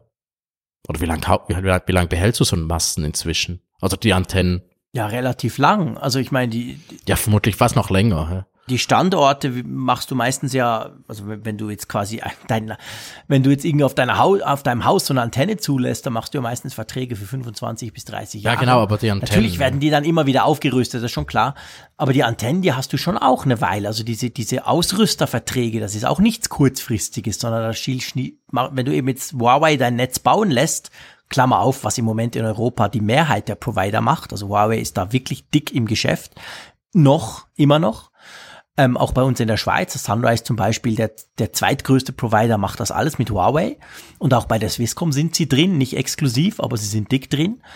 Und dann schließt du normalerweise Verträge für mehrere Jahre ab. Das ist nicht so, dass du sagst, jo, in einem Jahr wechseln wir dann. Das kannst du auch gar nicht so einfach. Das ist natürlich, bei der Art Infrastruktur ist das nicht wie beim Handy, wo du sagst, okay, kaufe ich mal einen Samsung, sondern äh, das hat viel weitreichendere Konsequenzen. Wie ist das bei euch, Malte? Die, diese Diskussion jetzt um Huawei als Netzausrüster, ähm, ist die bei euch auch ein Thema oder salopp gesagt, seid ihr noch gar nicht so weit, ihr habt jetzt erstmal versteigert? Ja, klar, der Fokus richtete sich natürlich jetzt die ganze Zeit erstmal darauf, dass die Frequenzen verkauft werden mussten. Aber diese politische Debatte, die wurde natürlich auch geführt mit, mit der Ausrüstung. Und die ist in Deutschland eher so, dass man sich halt fragt, inwieweit will man sich von den Amerikanern das vorschreiben lassen. Also es ist eine eher neutrale Debatte. Es gibt hier keine Hysterie, dass man sagt, oh Gott, die Chinesen, sondern man nimmt natürlich schon zur Kenntnis, dass der wichtigste NATO-Partner eben sagt, das ist gefährlich, dass das kann für die Zukunft, für Konflikte ein Problem sein. Und auf der anderen Seite traut man dem Braten nicht, weil man eben wittert, dass da eben, man sieht es ja an dem Handelsstreit USA, China im Allgemeinen, dass das eher so eine Sache zwischen zwei Ländern ist und dass man da jetzt hineingezogen wird und womöglich dann auf lange Sicht eben Nachteile hat, nur weil man eben jetzt aus Solidarität dann eben sagt, okay, wir machen das auch jetzt nicht mit, dass wir eben Huawei beschäftigen da. Wollen wir mal so ein bisschen, wenn wir bei, beim 5G-Thema sind, wollen wir ein bisschen über die Vorteile und danach natürlich noch über die Nachteile sprechen? Mal so ganz generell, jetzt unabhängig, wer es baut und ob die Chinesen involviert sind oder nicht. Ja, unbedingt. Also die, die, die Vorteilliste ist ja wirklich diesmal äh, ja, sehr, also ich, ich mich nimmt es ja schon auch Wunder, wie das dann funktioniert. Im Moment, wenn du es ausprobiert, ist noch nicht so berauschend, aber was mich am meisten äh, interessiert daran und was ja auch das, das Argument dafür ist, dass es ja nicht äh, insbesondere dein Handy schneller macht, sondern dass es dafür sorgt, dass alle Handys schneller werden, weil halt das 4G-Netz in der Schweiz auf jeden Fall an, an Grenzen stößt. Ich weiß nicht, wie es in Deutschland ist, wo es ja fast keins hat. Böse, sehr böse. Malte schweigt, grummelt. wir, wir haben sogar bestes 4G unter dem Gott, im Gotthardtunnel. Kann ich nur empfehlen, wenn ihr mal ins Tessin fahrt. Äh, du bist unter dem Berg drunter und du kannst da also problemlos äh, Netflix habe ich nicht ge geguckt, weil die Kinder dabei waren, aber Zeitung lesen und Webseiten angucken funktioniert fantastisch. Ja, da muss ich allerdings sagen, dort, wo es ausgebaut ist in Deutschland, ist es auch wirklich gut ausgebaut. Also mhm. selbst so in den, in den Röhren der Hamburger U-Bahn hat man vollen 4G-Empfang und da kann man wirklich dann ohne Probleme mit arbeiten. Das Vorhandensein, das ist immer so der springende Punkt. Klar. Also wir haben ja, ich meine, bei 5G der Vorteil, hat er jetzt schon darüber besprochen, die, die, hohe Geschwindigkeit. Das ist das, was bei uns im Moment so ein bisschen in den Vordergrund gestellt wird, im Marketing von allen Providern. Hey, du kannst jetzt super schnell irgendwas. Und das finde ich, ich sag's ganz ehrlich, den uninteressantesten Teil, weil ja, okay, ist cool, eine Netflix-Staffel quasi auf dem Rollfeld vom Flughafen, wenn der Flieger schon rollt, noch schnell runterladen zu können. Aber wann brauche ich das, seien wir ehrlich? Ähm, was mich schon mehr interessiert und der Teil, den kann man im Moment noch schlecht nachvollziehen, selbst wenn man mal einen 5G-Mast bei uns findet, ist diese geringe Latenz. Also in Ansätzen kann man es nachvollziehen, wenn ich irgend so eine, so eine große, fette Webseite aufmache, irgendwie spiegel.de oder so, dann ist ja immer so, du, du salopp gesagt, du gibst spiegel.de ein und dann drückst du Enter auf dem Smartphone oder klickst da auf den Button und dann macht so und dann kommt die Seite quasi. Und die, die, dieser Teil, der, der ist halt dann quasi weg. Also du drückst auf den Knopf und es fängt gleich an und es ist schnell und ist dann gleich da. Das spielt auch beim Smartphone, denke ich, noch nicht so eine Rolle, außer beim Gaming. Swisscom verspricht schon, ah, da kannst du online gamen gegen alle und so. Da ist eine Latenz natürlich ein Riesenthema. Aber ich denke, das wird eine Nische bleiben. Wer ist so hardcore unterwegs beim Gamen, dass er das dann wirklich spürt auf dem Handy? Aber für Dinge wie selbstfahrende Autos, das ist natürlich das, das Hauptbeispiel und ganz viele andere Realtime-Anwendungen, denke ich schon, ist das wahrscheinlich fast so was vom Wichtigsten von 5G, was da versprochen wird. Plus es soll Strom sparen. Wusstet ihr das? Das ist jetzt so eine Diskussion, die bei uns gerade so, so entdeckt wird. Hey, das ist ja cool, das ist ja grün, 5G ist ja toll, das spart ja Strom also global, wenn man sagen würde, man würde in der ganzen Schweiz wäre jetzt schon 5G Klick, würde man tatsächlich Strom sparen im Unterschied zu den 4G-Netzen. Wieso? Das ist, das hängt damit zusammen, dass diese Antennen eben nicht mehr einfach rauspusten, was sie können, nach allen Seiten, egal ob jetzt da einer steht oder nicht, oder ob der Frick jetzt gerade was macht oder nicht, sondern dieses Intelligenz, wo wir vorhin schon drüber gesprochen haben, die hilft eben dabei, dass man quasi sehr zielgerichtet gewisse, also die Smartphones ansteuern kann. So nach dem Motto, wenn wir zwei da neben der 5G-Antenne stehen und ich bin gerade irgendwie mal wieder heavy unterwegs, dann kriege ich ganz viel und du, du machst ja nix, also kriegst du praktisch nix. Und das soll wohl Energie sparen. Also wenn dann, wenn dann wenige Leute da sind oder die nur so ein bisschen online sind oder vielleicht telefonieren, dann kriegen die auch weniger und das also ist sehr vereinfacht, aber ich, wir wollen ja jetzt nicht irgendwie so, so weit Nein, in die bloß nicht. rein, kenne ich mich auch nicht aus, aber das ist, das ist so ein bisschen der Hauptgrund. Also es gibt da, Swisscom vergleicht das gerne, das ist natürlich schön plakativ, aber sie sagen so quasi, 4G ist der Rasensprenger, der pustet einfach das Wasser komplett überall raus und 5G ist mehr so quasi die Gießkanne. Wenn du es brauchst, kannst du richtig dick Wasser kriegen, aber wenn du es nicht brauchst, kriegst du nichts. Das ist natürlich auch sehr vereinfacht, aber ich finde ich gar nicht so ein unpassender Vergleich. Und das soll wohl helfen beim Energiesparen So, also im Prinzip so ein bisschen wie ein Handyprozessor. Wenn es viel zu tun gibt, schaltet er alle Kerne Genau. hoch und wenn nichts viel ist, Dann dann, hat er die er hoch, Sparkerne. Genau. Klingt nachvollziehbar. Ob es dann stimmt, muss man dann halt mal mit dem Strommeter gucken gehen.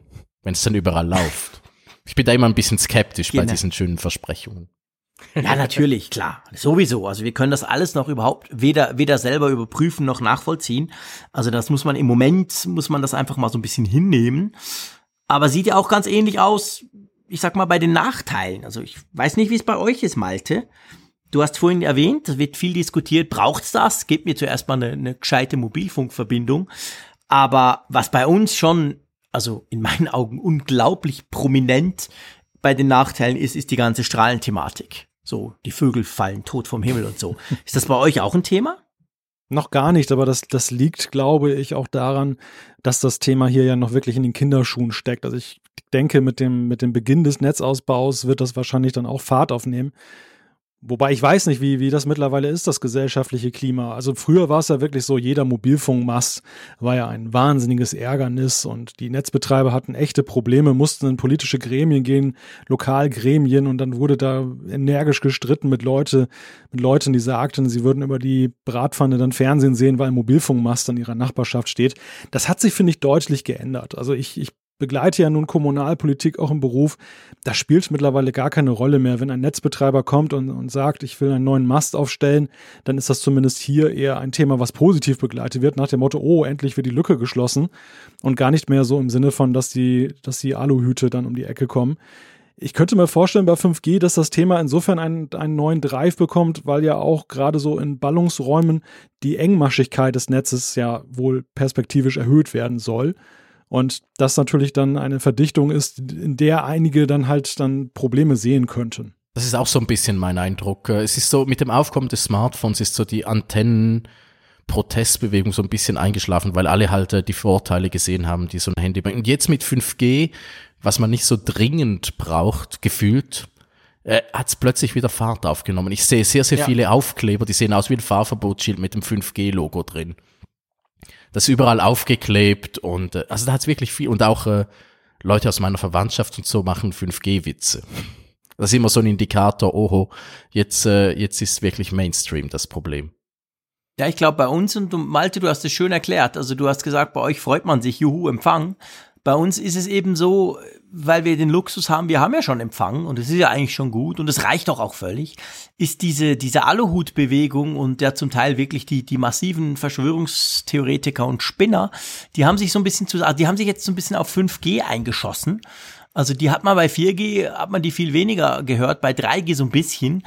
Aber jetzt haben die so ihr neues, ganz großes, wow, 5G wird uns alle töten, haben die äh, entdeckt und sind da sehr aktiv, also zum Teil natürlich bis hin zu, zur Politik. Wir haben jetzt Wahljahr dieses Jahr, das ist natürlich auch toll, da können sich die Politiker ein bisschen ähm, quasi profilieren, wenn sie sagen, wir schützen euch vor diesem bösen, tödlichen 5G-Quatsch. Und das ist schon, das ist schon, also das bei uns im Moment eine große Diskussion, die wahrscheinlich auch von den Providern angefeuert wird, weil die sind da nicht ganz unschuldig, weil die schweizweit hier schon überall Plakate mit 5G und geil und so. Also da hat man das Gefühl, wow, das kommt ja wahnsinnig schnell. Also die plakatieren natürlich logischerweise viel schneller, als die Antenne bauen, aber dadurch wurde das natürlich noch zusätzlich befeuert. Und das ist bei uns tatsächlich im Moment eine sehr große Diskussion. Einfach, weil man aus dem Luxus raus meint zu sagen, "Oh, wir brauchen das ja nicht, ist ja alles gut, wie es ist. Was natürlich nicht stimmt. Das siehst du, wenn du Zug fährst auf den großen Zugstrecken, wo unsere Netze dann auch überlastet sind. Also wir haben da ein Problem. Aber das ist im Moment schon, also das ist bei uns sehr stark, diese Diskussion, habe ich den Eindruck. Ja, genau. Und die, und die Telekom-Anbieter bewegen sich aber auch wie die Elefanten im Por- Porzellanladen. Also was du da jeweils wieder liest und also selbst ich als äh, Fan von Technologie und äh, zukunftsfreudig und alles denke dann jeweils, meine Güte, hat das niemand vorher gelesen? Das kannst du doch nicht so auf die Leute loslassen. Da erschrickst du ja 90 Prozent der Leser. Also da denkst du, also da bin ich jeweils, wie kann man so, äh, wie kann man so die Stimmung im Volk so, so schlecht treffen? Also wenn sie dann wieder sagen, ja, sie würden jetzt mit äh, Prozessen äh, für weitere Antennen vor, da denkst du, ja, um Himmels Willen, das ist jetzt wirklich nicht die Lösung, meine Damen und Herren. Ja, und vor allem, also bei uns ist ja, bei uns ist ja so, dass die Mobilfunk-Strahlengrenzwerte zehnmal strenger sind als in der EU zum Beispiel. Und das ist ein Punkt, den die Provider als Problem ausgemacht haben, weil sie sagen, ja, aber gerade 5G, das eben punktuell auch mal mehr strahlen muss, können oder können sollte. Und andere kriegen dann weniger ab, die hinten dran, salopp gesagt, quasi es gerade eben nicht brauchen. Da sind wir über diese Smart-Technologie. Ähm, und die versuchen das quasi aufzuweichen. Und es ist natürlich ein ganz schlechter Zeitpunkt, wenn du gleichzeitig das Land plakatierst mit 5G-Plakaten und den Eindruck erweckt, hey, 5G ist da, wir sind voll dran. Die Leute Angst haben, was sie nun mal einfach haben. Und wenn du dann gleichzeitig immer wieder sagst, ja, und abgesehen davon, dass sowieso scheiße mit diesen Grenzwerten, die müssen hoch, das ist natürlich einfach, du hast vorhin gesagt, Raphael, äh, Porzellanladen. Also das ist einfach schlechtes Timing und, und auch schlecht kommuniziert. Und das führt dann halt bei den Leuten erst recht dazu, die sagen, ja, siehst du, ich hab's ja gesagt, die wollen uns da irgendwie verstrahlen. Also das ist bei uns schon schwierig gerade, beziehungsweise einfach eine große Diskussion, die, die muss geführt werden, die ist auch wichtig. Aber sie vermischt sich halt mit diesen Spinnern und das fällt mir auf, also dass man halt sehr oft dann Gut, Social Media sollte sowieso kein, kein irgendwie, kein, kein Messer für sowas sein. Das wissen wir alle, Twitter etc. Also da, da gehen die Emotionen schnell mal hoch. Aber ähm, es vermischt sich halt eben die, die wirklichen Spinner, die, die sagen irgendwie, es tötet uns, uns fällt alles vom Himmel und so, mit denen die berechtigte Bedenken haben. Und das gibt dann so eine ungute Mischung, weil man dann bei der Diskussion schnell mal halt, es driftet sehr schnell ab. Also das finde ich im Moment recht schwierig, weil das halt wie immer natürlich die, die, die, die crazy Freaks, die überlagern das Ganze dann mit ihren Maximalforderungen oder mit ihren Maximalängsten, die sie streuen, die natürlich kompletter Quatsch sind, aber das, das tut dann meistens die Diskussion so ein bisschen in eine Richtung lenken. Was gibt eigentlich sonst noch für Nachteile, wenn wir jetzt mal die Strahlen weglassen? Wir sind ja jetzt alle relativ unbesorgt, was das anbelangt, sag ich mal. Ja, dass du dir neue Handys kaufen musst und du nicht weißt, wann du jetzt wechseln sollst. Du hast äh, Wechselunsicherheit. Soll ich jetzt schon ein neues, ich will jetzt ein neues Handy kaufen, soll ich mir eins mit 5G kaufen? Ja oder nein? Ich behalte es fünf Jahre. Dann ist die Frage einfach. Ja oder nein? Ja, klar, ja. Wirklich? Wenn du es fünf Jahre behältst, ja klar. Wenn du es nur zwei Jahre behältst, so der Durchschnitt ist, ist so bei zwei Jahren, aber der geht im Moment ja auch hoch bei uns in der Schweiz und überall, glaube ich. Wir behalten ja unsere Smartphones länger, die sind ja auch so toll, dass wir sie nicht so schnell wechseln müssen. Wenn du sie zwei Jahre behältst, würde ich sagen, nee, komm, easy, vergiss es, ist egal. Kauf dir jetzt ein neues iPhone und in zwei Jahren kannst du dann gucken, dann haben die das auch. Wenn du fünf Jahre vorausgehst, dann würde ich jetzt sagen, doch. Also dann müsstest du dir eigentlich eines der im Moment noch wenigen und sauteuren 5G-fähigen Smartphones Und kaufen. was machst du? Äh, aktueller Fall in meinem Umfeld, äh, dein iPhone ist zerbrochen und du brauchst dringend ein neues iPhone. Und du behältst, willst es wieder fünf Jahre behalten. Ja, dann musst du halt ohne, dann kommst du halt ohne aus. Das geht ja nicht anders, weil wir wissen alle bei Apple, das kommt erst in eineinhalb Jahren. Also Apple wird später sein als alle anderen. Die lassen dieses Jahr komplett aus. Ähm, von dem her gesehen, ja, du hast gesagt, ist jetzt zerbrochen, ich brauche jetzt ein neues iPhone. Ja, dann kaufst du jetzt ein neues iPhone und das hat nicht 5G. Ja, aber das ist natürlich genau, das finde ich jetzt einer der ganz, ganz großen Nachteile. Ich kriege immer mehr so Post, die genauso in die Richtung geht und lauter so Fälle von, äh, wie lange soll, soll ich jetzt schon kaufen, soll ich später kaufen? Äh, wir zwei, wir wissen, wir, wir wechseln unsere Handys ja wie, äh, Unterhemden und ja, so. Sind ja aber klar. so für normale Leute wird es jetzt schwierig. Wann ist der Moment, wo du jetzt einsteigen solltest? Äh, wenn du die vielen Werbungen siehst mit 5G, 5G, 5G, 5G überall, dann denkst du, ja, das muss ich jetzt eigentlich haben. Nein, und, das ist ah, natürlich Quatsch. Also das ist natürlich totaler Quatsch. Das sage ich auch immer wieder. Also im Moment musst du dir kein 5G-Smartphone kaufen. Das Problem ist eben, wie lang willst du dein Smartphone behalten? Wie viel Geld willst du dafür ausgeben? Bist du überhaupt bereit so viel? Ich meine, die, die, die drei, vier 5G-Smartphones, die wir in der Schweiz im Moment kaufen können, die sind ja alle schweineteuer. Samsung Galaxy ähm, S10 5G, was wirklich ein tolles Smartphone ist, kostet irgendwie 1200 Franken. ist ja crazy. Also ich sag mal, wenn du nächstes Jahr, eigentlich wäre so gut, ab nächstes Jahr geht's los. Übernächstes Jahr wäre noch besser. Im Jahr 2021 wird jedes Smartphone 5G integriert haben. Du hast die volle Auswahl. Die Preise werden so sein, wie sie heute bei den 4G-Smartphones sind. Toll. Aber jetzt, da gebe ich dir recht, das ist relativ schwierig. Ich tendiere jetzt eher zu nein.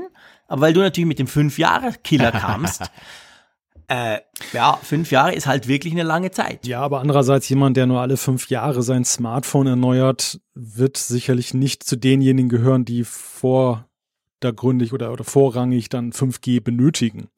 Das werden. stimmt auch wieder. Also ich glaube, dass, dass diejenigen, die in den in Anführungszeichen normalen Wechselrhythmen sind, zwei bis drei Jahre, dass, dass die derzeit noch ohne Probleme ein nicht 5G-Phone kaufen können. Und wenn sie in zwei, drei Jahren wieder erneuern, wenn sie dann damit 5G dabei sind, dann, dann kommt das für die erstmals in Betracht. Aber für den Fünfjährigen, ja, also ich glaube, der, der nimmt sowieso in Kauf, dass er äh, veraltete Technologien nutzt, dann ab einem bestimmten Zeitpunkt, nämlich so ab Jahr drei. Und dann, dann ist er auch eben nicht jemand, der Early Adapter ist. Aber auf jeden Fall sehen wir hier ist wirklich ein, ein Nachteil von 5G, weil einfach der Umstieg äh, macht es den Leuten nicht einfacher.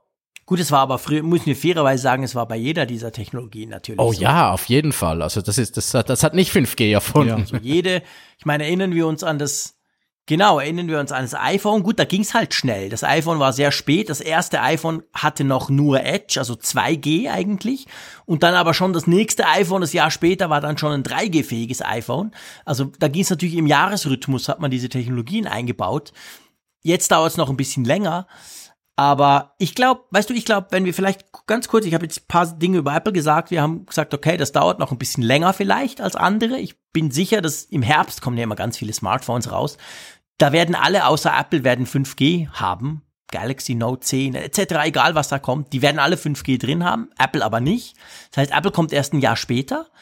Und ich glaube, dass das einerseits dieses Jahr vielleicht im Marketing und so in der öffentlichen Wahrnehmung, hey, wir sind Technologieführer, ist das negativ für Apple. Für den Konsumenten per se aber, denke ich, spielt das im Moment noch überhaupt keine Rolle. Ich glaube, wenn, wenn dann eben Apple damit kommt, dann sind zumindest in der Schweiz die, die, die Netze da, die funken. Es gibt vielleicht auch irgend schon die ein oder andere Killer-App, die wir heute noch gar nicht uns vorstellen können. Und dann ist das Zeug quasi bereit. Im Moment, ja, wir, Raphael, du testest das auch, du weißt es. Im Moment hat man definitiv nichts von so einem 5G-fähigen Smartphone. Nein, nein, also da muss man schon sagen, Apple hat sicher das richtige Timing, aber sie werden äh, sehr unangenehmes Jahr erleben und äh, sicher einiges an Marketing, mehr Aufwand haben, um äh, das nicht 5G wegzudiskutieren. Ja. Also das wird nicht einfach werden. Für, für mich ist das so ein wenig wie mit den UHD-Fernsehern, die, die auch angepriesen werden. Man braucht nichts anderes mehr als einen UHD-Fernseher. Nur im, im Kabelnetz hat man dann eben dann gerade mal HD-Fernsehen. Und äh, es ist noch, wird noch Jahre dauern, bis 4K da ist. Das ist immer diese, diese Frage, wie früh steige ich ein, die Voraussetzungen zu schaffen. Natürlich auch mal gekoppelt daran, wie lange nutze ich so ein Gerät. Aber im Grunde sind wir etwas verwöhnt, finde ich mittlerweile bei den Smartphones. Wir haben ein paar Jahre jetzt erlebt, LTE war schon eingeführt, also die Geräte unterstützen es alle und es war kein Kriterium beim, beim Handykauf in den letzten zwei Jahren, behaupte ich mal, dass man eben dann darauf achtete, dass ein, ein neues Netz unterstützt wird. Und jetzt plötzlich mit 5G, was so unglaublich gehypt wird durch die mediale Aufmerksamkeit, da rückt das in den Fokus, aber ich glaube, man sollte sich da nicht ins Boxhorn jagen lassen. Nein, vor allem nicht in Deutschland. Da dauert es ja eh ewig, bis ich dann mal einem 5G-Netz begegne. Gut.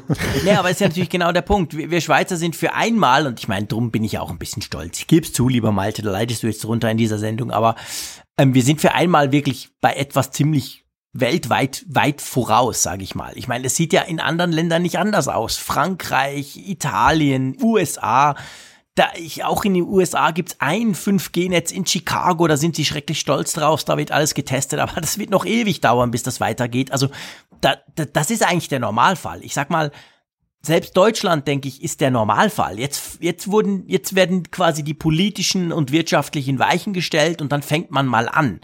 Die Schweiz ist einfach extrem schnell unterwegs gerade und das führt, glaube ich, eben auch gerade bei uns dazu, dass die Diskussion so scharf geführt wird. Brauchen wir das und ist das nicht viel zu schnell und ist das nicht, ist das überhaupt schon ausgereift und so? Also von dem her gesehen, wir sind definitiv nicht der Normalfall und das sollte man schon auch so anschauen. Warum seid ihr eigentlich so schnell? In dem Falle jetzt? Ja, wir sind halt schnell. Nein, also die Schweiz hat einerseits natürlich eine, eine, eine Tradition, dass wir mobilfunktechnisch, wir haben es vorhin mal kurz angesprochen, zwar vielleicht A und B eher spät waren, aber dann mit dem D-Netz ging es dann recht zackig los. Und auf der anderen Seite ist natürlich, das darf man auch nicht vergessen, der jetzt super gut ausgebaute 4G-Standard, der hilft natürlich ungemein. Weil überall, wo schon eine Antenne steht, Du kannst nicht alle einfach so eins zu eins umrüsten auf 5G. Das geht wegen der Strahlencharakteristik nicht. Du wirst auch neue Standorte erschließen müssen, aber das hilft natürlich, weil jetzt, was jetzt im Moment in der Schweiz passiert, warum der Raphael und ich überhaupt zwischendurch schon 5G haben, das ist, weil ja bestehende Standorte aufgerüstet werden. Die werden quasi mit 5G aktualisiert.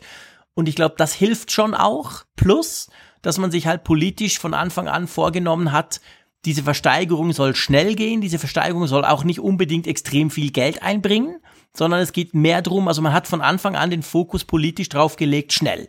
Nicht unbedingt der Staat soll jetzt zwar Milliarden gewinnen, bei uns ging das für 300 Millionen weg, die all zusammen, diese, diese, diese ähm, Frequenzen. Und es ging, es ging darum, dass das möglichst schnell und die Ziele sind auch recht, also mit der Frequenz, wenn du die ersteigerst, musst du ja quasi, hast du ja auch Auflagen, was du dann tun musst dafür. Und das ist schon relativ schnell. Also da muss, da muss schon nächstes Jahr muss dann schon ein signifikanter Teil der Schweiz dann erschlossen sein. Ja, und kommt hinzu, der Chef des einen Telekom-Anbieters, der von Sunrise ist anscheinend ein ziemlicher Fortschrittsturbo, der war vorher bei EE oder II, da dem britischen mhm. Telekom-Anbieter und Englisch, da hat er ja. anscheinend schon ziemlich aufs Gas gedrückt, wenn neue Technologien kamen und damit treibt er natürlich die Konkurrenz äh, des großen staatlichen oder fast staatlichen Anbieters natürlich auch noch zusätzlich an. Also da will natürlich keiner Zweiter sein und äh, darum gibt's in der Schweiz momentan auch so ein bisschen Kindergarten. So ein Wettrennen. Ja, ist richtig kindisch, ja. ja wer zuerst was aufgeschaltet ja, genau. hat, dann kommen Pressemeldungen um Mitternacht und solche Späßchen.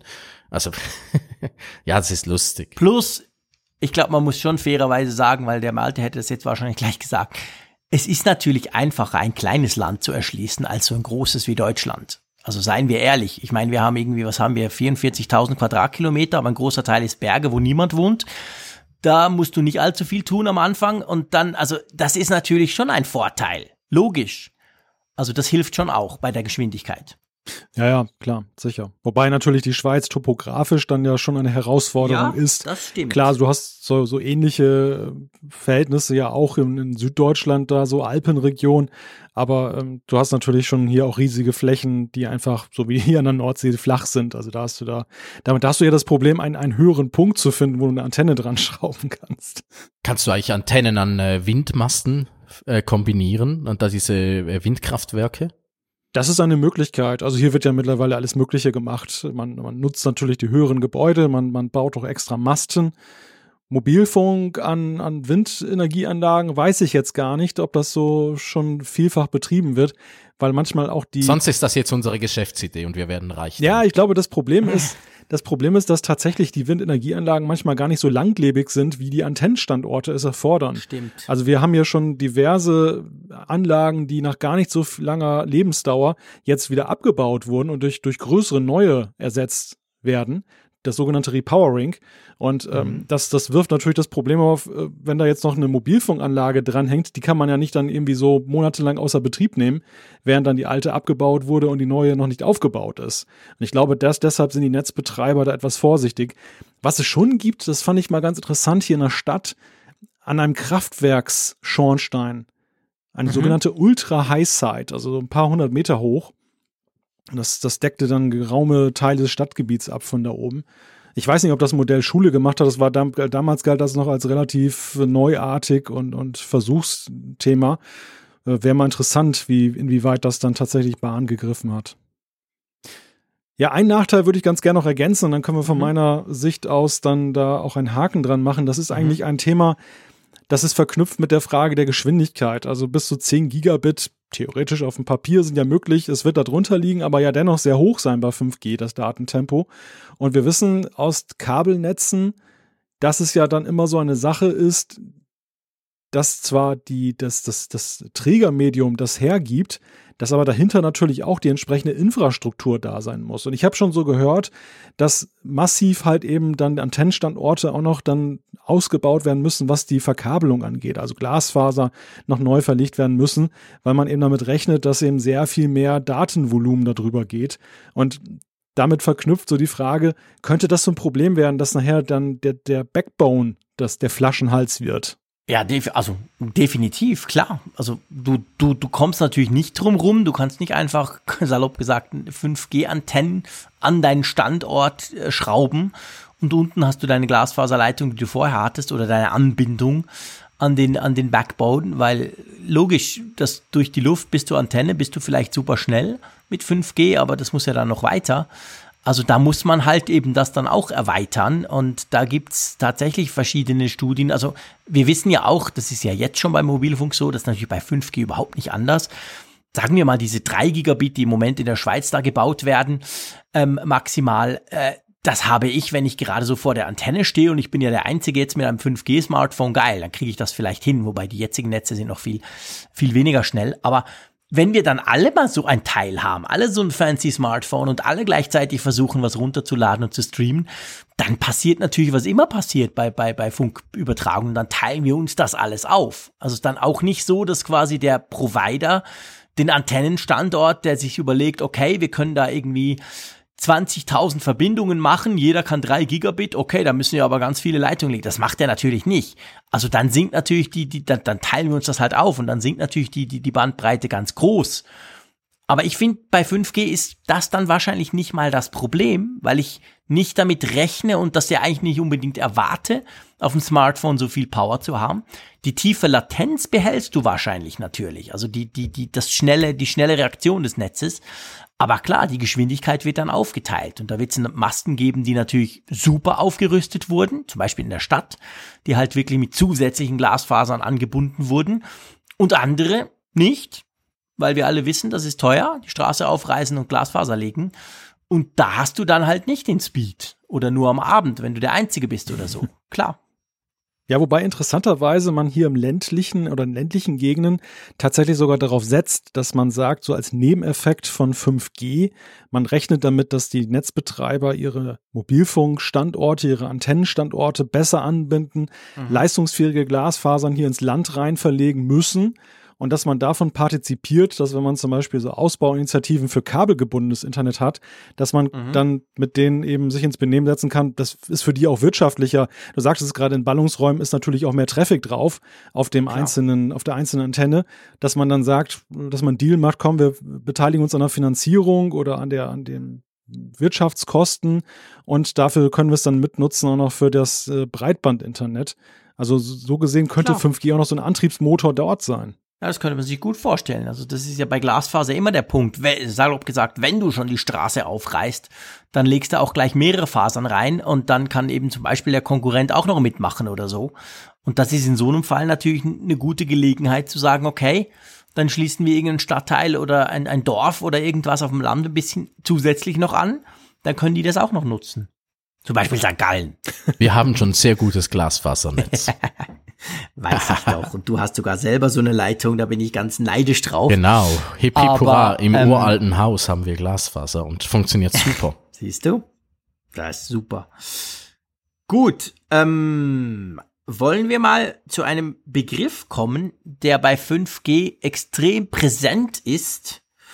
Und zwar dieses sagenumwobene Internet of Things. Das ist ja so oft, wird ja, also ich werde auch immer wieder gefragt, oft übrigens auch von Journalisten, gell, dieses IoT, das ist ja jetzt dann möglich mit 5G. Und ich glaube, da ist es vielleicht wichtig, dass wir mal so kurz erklären, was ist das überhaupt und dann vielleicht auch, gibt's das heute schon? Ja, mal kurz erklärt, IoT ist eben Internet of Things, Internet der Dinge und die Überlegung dahinter ist einfach, dass äh, jedes erdenkliche Ding äh, selbstständig ins Internet kann. Kann es heute per Bluetooth, Zigbee, äh, was gibt's noch, WLAN und so weiter und so fort. Und die Idee ist natürlich, dass das irgendwann eben nicht mehr über den Heimrouter geht, sondern über die NAT, äh, die, jetzt, jetzt sage ich auch NATEL, wie wir es in der Schweiz sagen, über die Handyantenne. Und äh, das ist äh, das große Ding, aber, äh, aber das ist auch noch sehr, sehr weit entfernt. Oder wie seht ihr das? Ist natürlich eine Zukunftsvision. Also ich, ich denke da genauso wie, wie wir vorhin diese Wünsche und Visionen für Mobilfunkstandards in der Zukunft hatten, sehe ich es auch bei 5G. Das ist natürlich so ein wenig ein, ein, ein identitätsstiftendes Thema. Man muss allerdings wirklich sehen, wie weit das nachher tatsächlich dann den Use Case dann, dann bestimmt.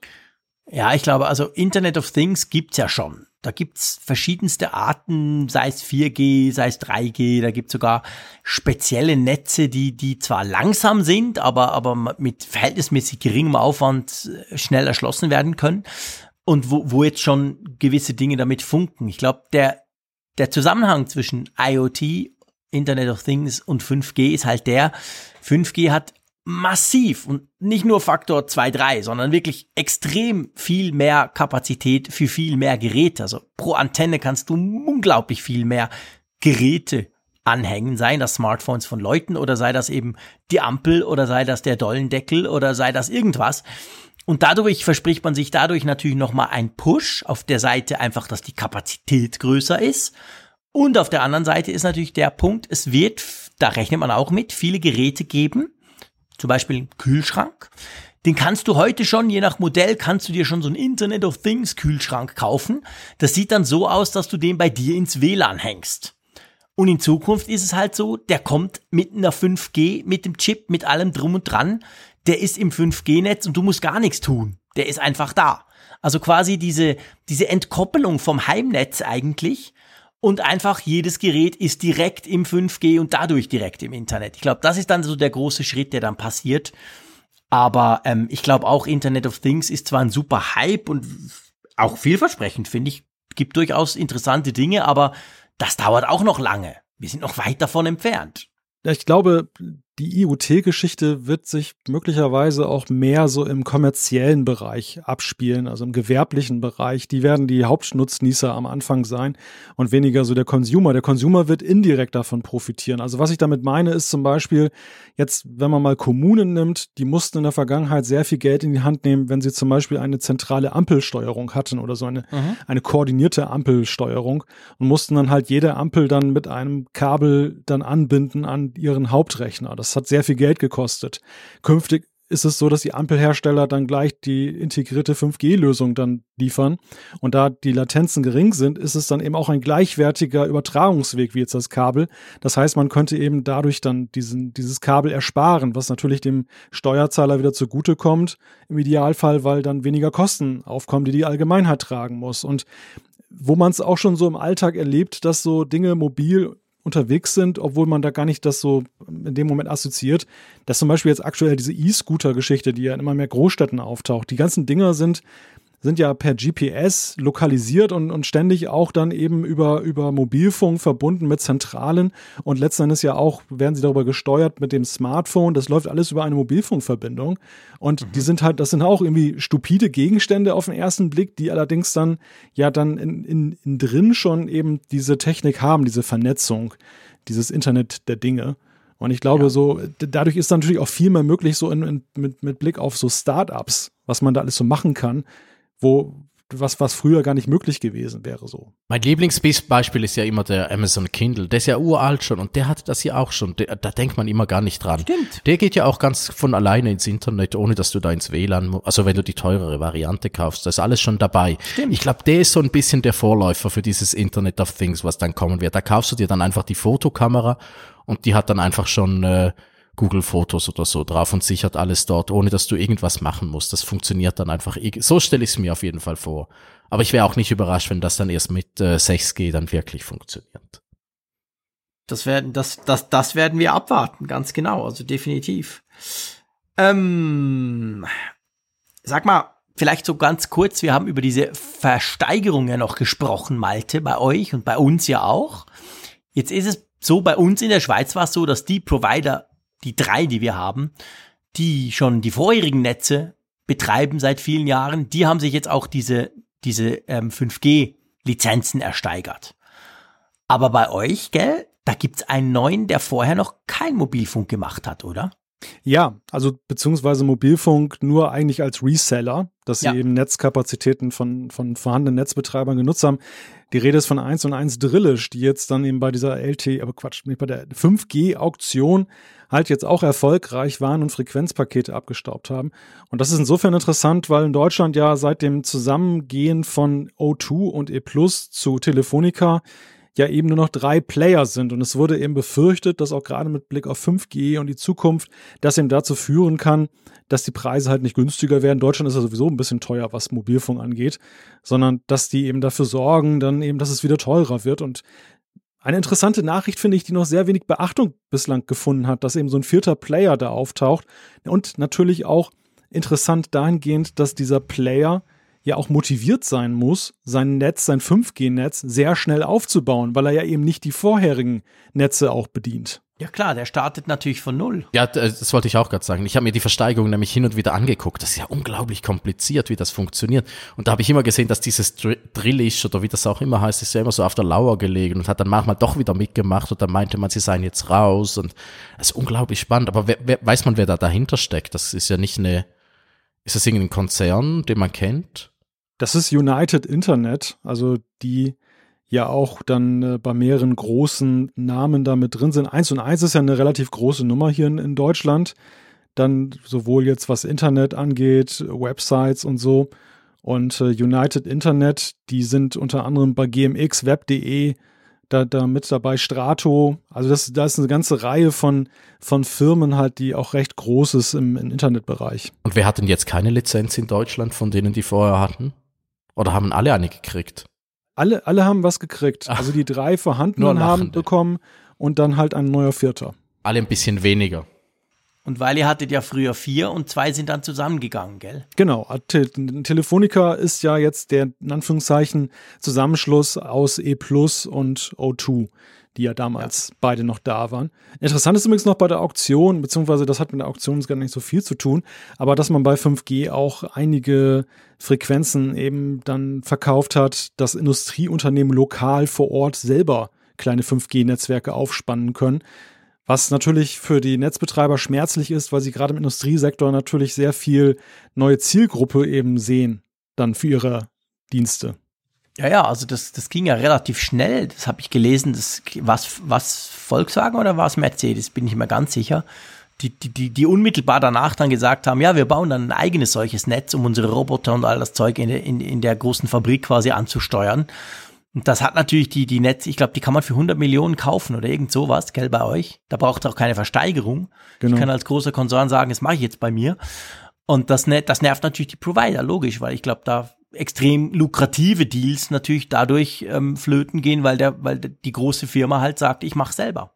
Ja, ja, klar, da hängen natürlich dann gewaltige Umsatzsummen dran, weil so ein eigenes Netz dann da, ja, das, das spart die natürlich, das spart viel Geld für die jetzt dann auf ihrem, ihrem Gelände. Ja, und es löst auch Sicherheitsprobleme, weil wenn du dann plötzlich all deine Maschinen bis ins letzte Detail runter äh, über die Handymasten von laufen lässt, wo auch ich drüber telefoniere, ist das ja nicht so toll. Und wenn du das da alles selber machen kannst, da erfüllst du natürlich ganz andere Sicherheitsstandards. Vermute ich jetzt mal als großer Laie. Ja, und du hast natürlich auch eben es in der Hand, wie viele, wie viel Netzkapazität eben deinen Maschinen zugeteilt wird. 5G ist ja noch dahingehend eine interessante Technologie, weil sie ja auch virtuelle Netze ermöglicht. Man, man, hat ja einerseits die, die physikalischen Obergrenzen dessen, was möglich ist pro Antennenstandort, aber es kann in einem bislang ungeahnten Maße dann auch dann ein virtuelles Netz oder mehrere virtuelle Netze darunter aufgelegt werden. Das ist vor allem interessant jetzt mit Blick auf Telemedizin, wo es ja eben nicht sein kann, dass wenn jetzt gerade besonders viele Leute dann eben eine Silvester-SMS dann verschicken, dass es dann dazu führt, dass dann eben die, die Tele-OP dann da schief geht. Und äh, hier ist es dann natürlich so, wenn man das ganze Netz dann da eben besitzt, dann kann man sich das natürlich so einrichten, wie es einem beliebt. Was uns ja so ein bisschen zur Frage auch bringt, ähm, generell bei 5G, äh, wir sprechen jetzt immer von Daten, von Steuerungen etc. Kann man darüber auch noch telefonieren? Ich bin schon ganz nervös, wenn ich diese Frage stelle. Ihr wisst, ich telefoniere unglaublich gern. Ich mache das noch. Ah, telefonieren, ja, mein Hobby. Ich telefoniere sehr, sehr selten. Ich schreibe fast nur noch. Äh, ja, natürlich musst du damit auch telefonieren können. Also, äh, das wäre ja noch, wenn du den Leuten plötzlich das Telefon abdrehst. Aber das ist halt sowieso eine ganz, ganz spannende Entwicklung, weil inzwischen kriegst du ja Anrufe von äh, überall her. Du kriegst sie übers traditionelle Telefonnetz, du kriegst sie über WhatsApp, du kriegst sie, ja, wir telefonieren jetzt über Skype, von daher, es ist einfach die logische Konsequenz von dem, was wir immer schon hatten. Die große spannende Frage ist dann, wie die Abos aussehen werden. Was kaufst du dir dann? Also gratis Menü. Ich kann mir nicht vorstellen, dass es außer für die ewig gestrigen dann noch irgendwie so Pakete mit gratis Minuten gibt. Oder wie sie, hast du da schon mit jemandem gesprochen? Dass, ob, bleibt das oder verschwindet das? Nein, das wird mittelfristig verschwinden. Also das ist, 5G ist ein reines Datennetzwerk. Aber du hast schöne Beispiele genannt, dass uns das ja nicht erschrecken muss. Wir telefonieren über WhatsApp, über, über äh, FaceTime, was auch immer. Also wir können problemlos telefonieren über Datennetze. Oder vielleicht, je nachdem, wer sein Smartphone schon mal genau angeschaut hat, sein moderneres, da gibt es so eine Einstellung Voice over LTE zum Beispiel. Das ist dann so ein Symbol oben. Dann telefonierst du nämlich auch nicht mehr über das klassische Telefonieartige, sondern machst eine Datenverbindung auf und telefonierst darüber. Das funktioniert bei uns schon problemlos. Ähm, also 5G wird diesen Telefonlayer, salopp gesagt, gar nicht mehr haben. Dadurch werden wir eigentlich nur noch über Daten sprechen. Im Moment ist es so, dass die Provider noch ganz klassisch unterwegs sind. Es gibt einfach diese bestehenden Abos, 10 Franken plus, dann hast du 5G. Eben, du hast noch kaum Netz, aber okay, du könntest. Aber das wird sich verändern. Das wird sich mittelfristig, nicht gerade von heute auf morgen, wird sich das verändern. Wir werden reine Datennetze bekommen. Und da stellt sich dann natürlich dann die Frage, wie sind die beschaffen, wie groß, wie viele Daten hast du dabei? Muss ich mir Gedanken machen, wenn ich eine Stunde telefoniere, wie viel Daten verbrauche ich denn da? Das weiß ja niemand. Ähm, also das wird, das wird sich sicher verändern, aber nicht so schnell. Am Anfang werden sie quasi diese klassischen ähm, Dinger noch abbilden, wobei man bei uns auch sagen muss, dass wir eigentlich, abgesehen vielleicht vom Prepaid noch und von wirklich ganz günstigen Abos, die allermeisten Abos bei uns ja schon länger eine sogenannte Telefonie-Flat beinhalten. Also das heißt, ich kann heute mit den meisten Abos so viel telefonieren, wie ich will, solange das in der Schweiz ist. Und dieses, dieses Modell wird dann einfach übertragen auf die 5G-Netze, aber eigentlich Provider intern und irgendwann dann auch im Abo wirst du nur noch über Daten sprechen, weil das ganz, der ganze Rest, den gibt's ja gar nicht mehr. Wie ist das bei euch, Malte? So, so, wenn, wenn wir die Abo-Struktur angucken.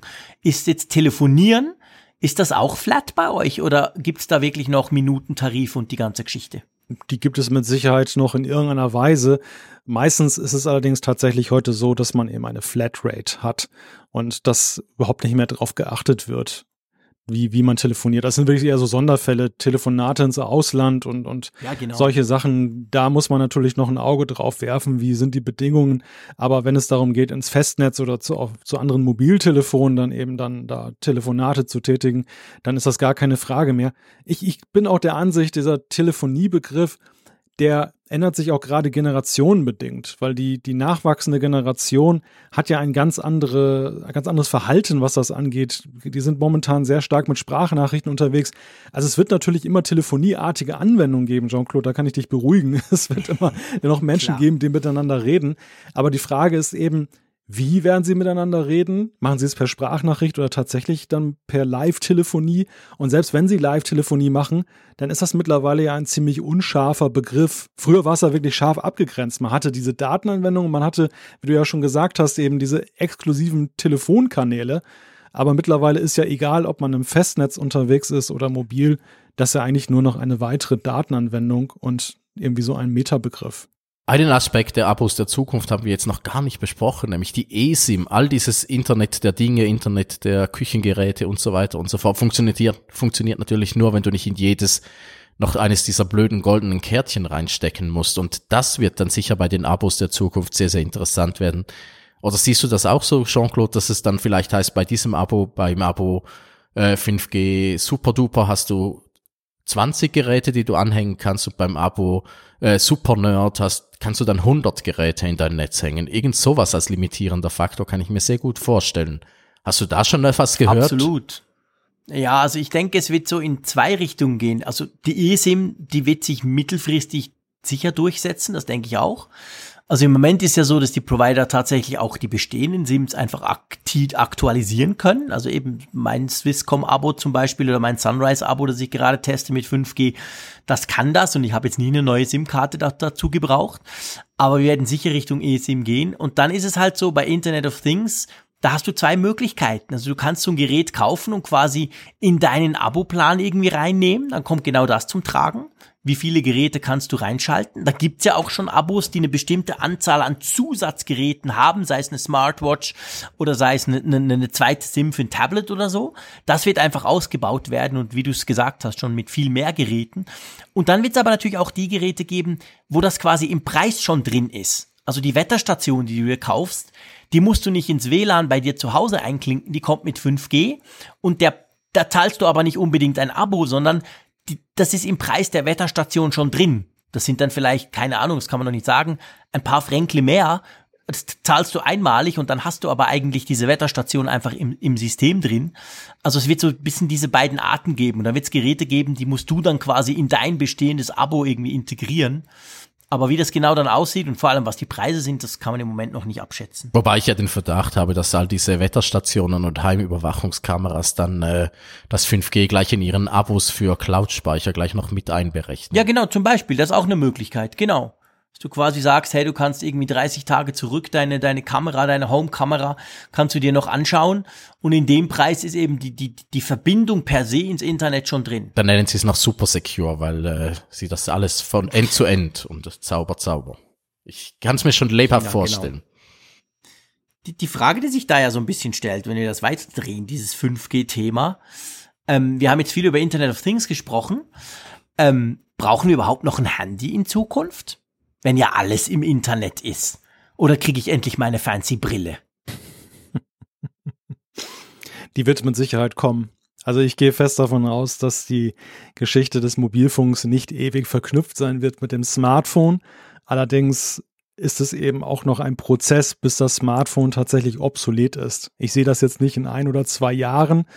Es wird neue Anwendungen geben, die eben dann, wo, wo Dinge sich rauswachsen. Gerade, du hast gerade die Brille genannt. Also ich glaube, alleine dieser Punkt wird in, dem Smartphone, wenn das wirklich mal vernünftig funktioniert oder sich auch gesellschaftlich, dann, wenn das gesellschaftlich Akzeptanz findet, was dem Smartphone so unglaublich viel wegnehmen wird, dass wir gar nicht merken, wie diese, diese Transformation nachher stattfindet. Raphael, wie siehst du das? Ja, das ist äh, mein, mein großer Wunsch an 5G oder vermutlich eher 6G, dass man dann irgendwann äh, das Handy nicht mehr braucht, weil alles halt immer schon da ist und äh, verteilt auf Sachen, die du viel, viel natürlicher mit dir herumträgst, eben Uhren, Brillen, Kopfhörer, solche Sachen. Oder auch, äh, was ja ein großes Thema ist, sind Fotokameras, dass die dann halt 5G-fähig werden. Also anfangs halt bei Sportfotografen, die da irgendwo ein Fußball-WM-Final fotografieren. Die haben ja noch LAN-Kabelanschlüsse. Ich weiß nicht, ob ihr das wisst. Profikameras haben LAN-Kabel, wo du dann die Kamera anschließt und so die Fotos schnell an den Laptop, wo dein Assistent sitzt und der dann das an die Fotoagentur weiterschickt. Und äh, wenn dann die Kameras 5G-fähig werden, wird das äh, ganz, ganz interessant. Da, da kann es dann viel, viel schneller gehen. Und äh, so gesehen finde ich es, äh, hat schon das Potenzial, äh, das Handy also momentan konzentriert sich ja alles auch auf dem Handy, weil eben, wir haben es ja ganz am Anfang besprochen, was war wichtiger, äh, Mobilfunk oder das Smartphone. Und wir haben ja alle so ein bisschen eher zu Mobilfunk tendiert. Und äh, momentan hat natürlich das Handy auch diese unglaubliche Wichtigkeit, weil es, weil es halt das Zentrum des Mobilfunks ist. Weil da alles drin ist. Wenn sich das dann plötzlich anfängt zu verteilen, ich sehe es bei mir mit der Apple Watch, ja, ich lasse das Handy im mhm. Büro liegen und ich vergesse es plötzlich, weil es einfach nicht mehr ganz so wichtig ist in meinem Alltag. Und ich glaube, das ist so ein bisschen der Anfang. Aber äh, also die, die Brillen, die kommen, äh, ich bin je länger, je skeptischer und tendiere immer mehr zu 25, also 2025. Also ich würde mir da noch nicht allzu früh allzu große Hoffnungen machen. Ja, das denke ich auch. Also ich denke, langfristig oder mittelfristig, jetzt müsste man definieren, was mittelfristig heißt, aber ist, hat das sicher das Potenzial, das Handy so ein bisschen zu verdrängen. Aber bis es soweit ist, glaube ich, da, da, das, das dauert noch länger, als sich viele Techies das wahrscheinlich vorstellen oder wünschen. So schnell kommen wir nicht vom Smartphone weg. Mein gutes Beispiel neben der Brille, die ich mir wirklich wünsche, wo ich aber auch denke, es dauert noch eine Weile, ist halt immer die Spracherkennung. Solange die noch so, ich sag's jetzt nicht das böse Wort, aber solange die noch so schlecht ist, ähm, ja, wie gesagt, also am Schluss ist Twitter auf dem Smartphone halt immer noch ganz praktisch, weil irgendwie, ich twittere ja auch, ich will ja nicht nur lesen. Und da, da, da muss da, neben der Connectivity, die wir wahrscheinlich mit 5G und spätestens 6G tatsächlich hinkriegen, wo überall diese Chips dann eingebaut sind, die sind alle im Netz, das Ding, dem Moment, wo Strom hat, hat's auch Netz. Das, das wird uns sicher helfen, aber auf der anderen Seite muss noch ganz viel auf, auf eben auf anderen Seiten passieren, damit wir das Smartphone wirklich komplett weglassen können. Und da denke ich, das dauert wahrscheinlich noch ein bisschen länger, aber 5G oder eben auch 6G hilft da sicher dabei, diesen Prozess quasi ein bisschen zu beschleunigen. Und ich würde sagen, es bleibt spannend in dem Bereich, in unserem Bereich, im Kfz-Bereich, oder? Ja, ich glaube, die Themenliste wird eher länger als kürzer, wenn ich da in unsere geheimen Docs reinschaue. so vielfältig wie das Internet der Dinge wird auch dann die Themenliste hier sein. Ganz genau. Und von dem her mit diesem schönen Schlusswort vor der Nordsee würde ich sagen, ich verabschiede mich aus Bern und es war großartig. Ich freue mich schon auf Kfz 5. Tschüss. Ja, dem schließe ich mich an und ich sehe da gerade auf unserem Rekorder, wir haben einen neuen Längenrekord aufgestellt. Anderthalb Stunden sind geknackt. In dem Sinne, schönen Abend, schönen Woche, schönen Tag. Tschüss. Bis dann von der Nordsee. Tschüss.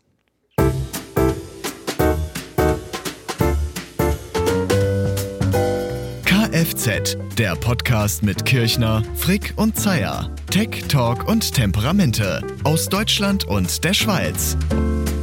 Mehr Infos unter techtalktemperamente.com.